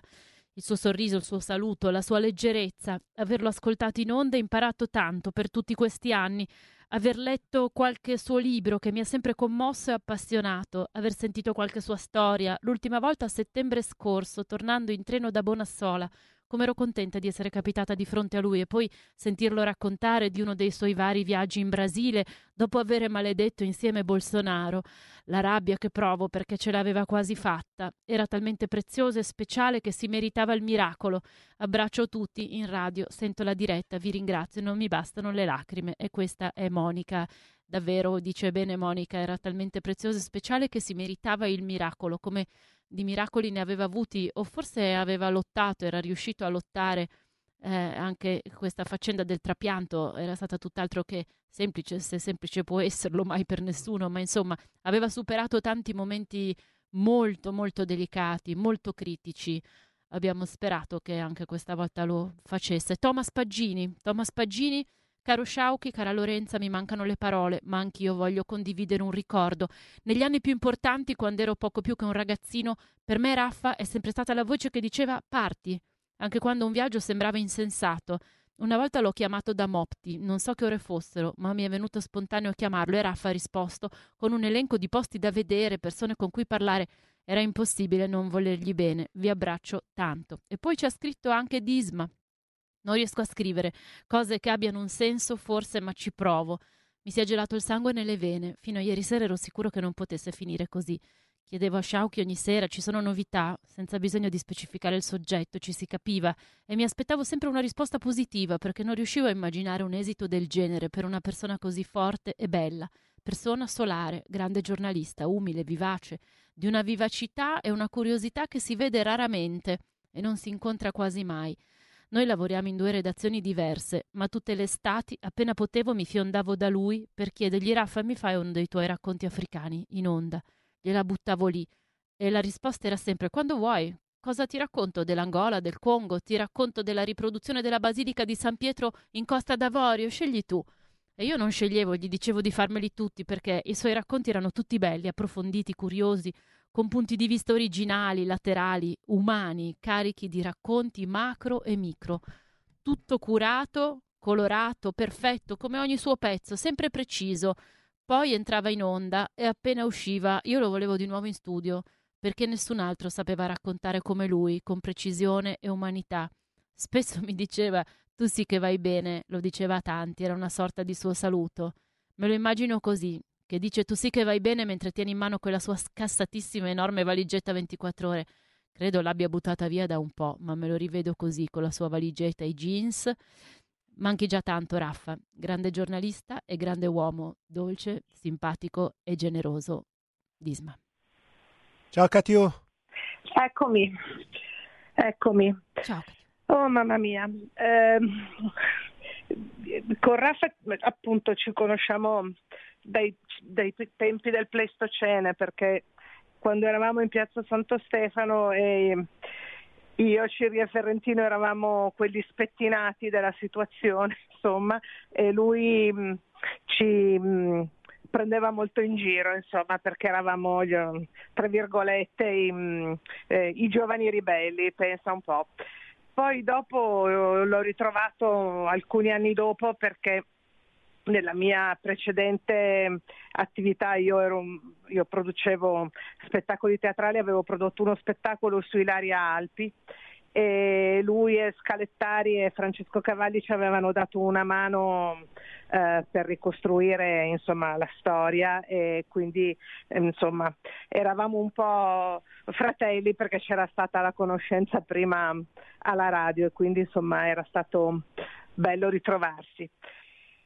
E poi adesso negli ultimi anni, quando insomma, sono ritornata alla radio e c'è stato un momento della mia vita molto buio, molto triste e lui che appunto aveva lavorato all'Istituto dei, dei Tumori era mh, sempre molto affettuoso e aveva, trovava sempre il modo per dirmi una cosa una cosa carina, una cosa affettuosa, una, um, dire, eh, una spinta a guardare, a guardare avanti perché poi le cose sarebbero andate meglio. E, mm, e, poi siamo andati con Marcello a salutarlo il 6 marzo e sono stata così felice di averlo visto sorridente e mi prendeva in giro, mi diceva allora cosa fai, sei asserragliata nella stanza? E mi prendeva in giro ovviamente per insomma, il ruolo che ricopro perché noi siamo sempre come dire, con i conti, con le cose, eccetera, e l'avevo visto però così bello, solare, mi ero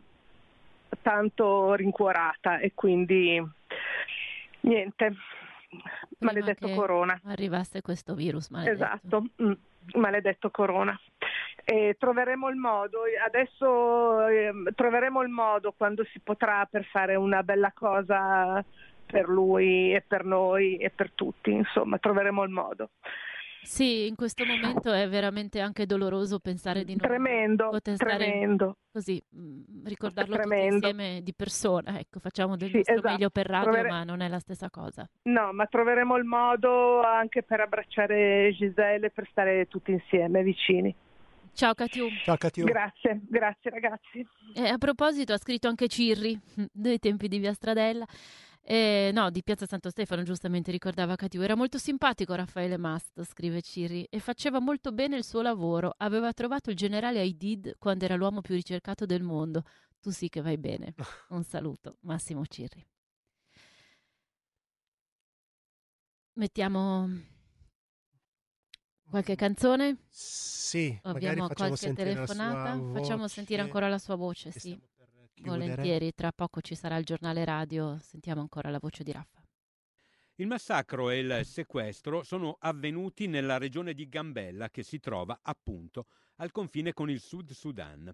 In questa regione le etnie locali vengono spesso coinvolte in scontri per la terra e per il bestiame. Gli obiettivi dell'attacco della scorsa settimana erano di etnia Nuer, un gruppo che abita entrambi i paesi ed è fortemente coinvolto nel conflitto sud-sudanese. Gli scontri per la terra e per il bestiame sono storici appunto in queste regioni.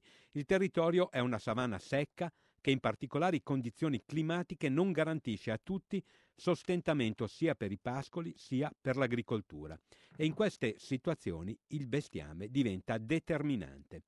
Il massacro di Gambella nasce esattamente da questi problemi. Nella regione si sta abbattendo infatti una delle siccità più gravi degli ultimi anni, tanto che le agenzie umanitarie hanno da tempo lanciato l'allarme carestia. I Nuer sono accusati dai Murle di avere sottratto terre e bestiame e vengono attaccati. I Nuer si difendono ed è guerra. I Murle giocano sul fattore sorpresa e alla fine hanno la meglio. Tutto questo adesso rischia di avere conseguenze allargate. La regione interessata è una regione sensibile. Nel vicino Sud Sudan infatti c'è la guerra, un conflitto senza quartiere e, al momento, sembra senza margini di mediazione. Vi sono coinvolti i Nuer, grande e storica tribù sud-sudanese, e i Dinka, altra importante tribù sud-sudanese.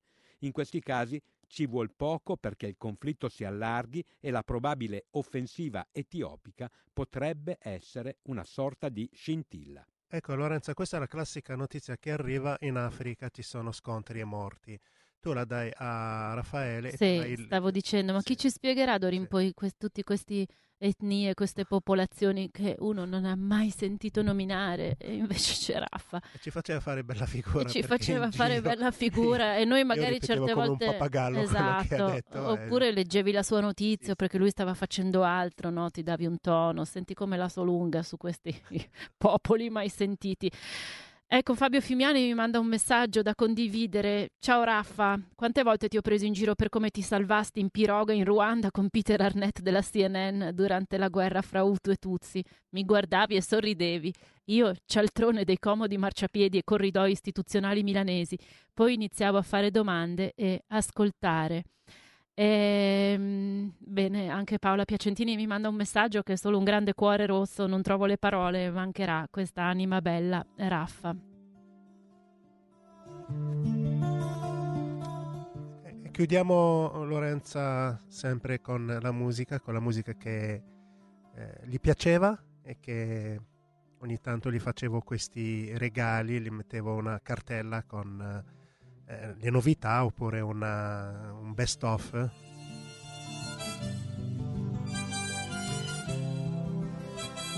un, uh, un, ultimo grande abbraccio per questa sera a Giselle, anche se probabilmente non starà ascoltando la radio in questo momento, ma è nei nostri cuori e lo sarà e, e, e ci saremo, ci saremo anche per lei.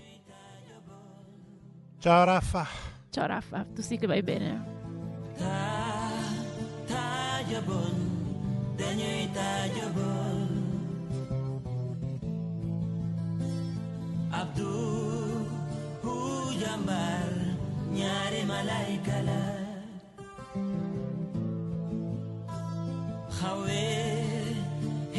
Hechiko, dano sisaro. Mamu. Manila Degam Julingam Momu Munila Degam Wongam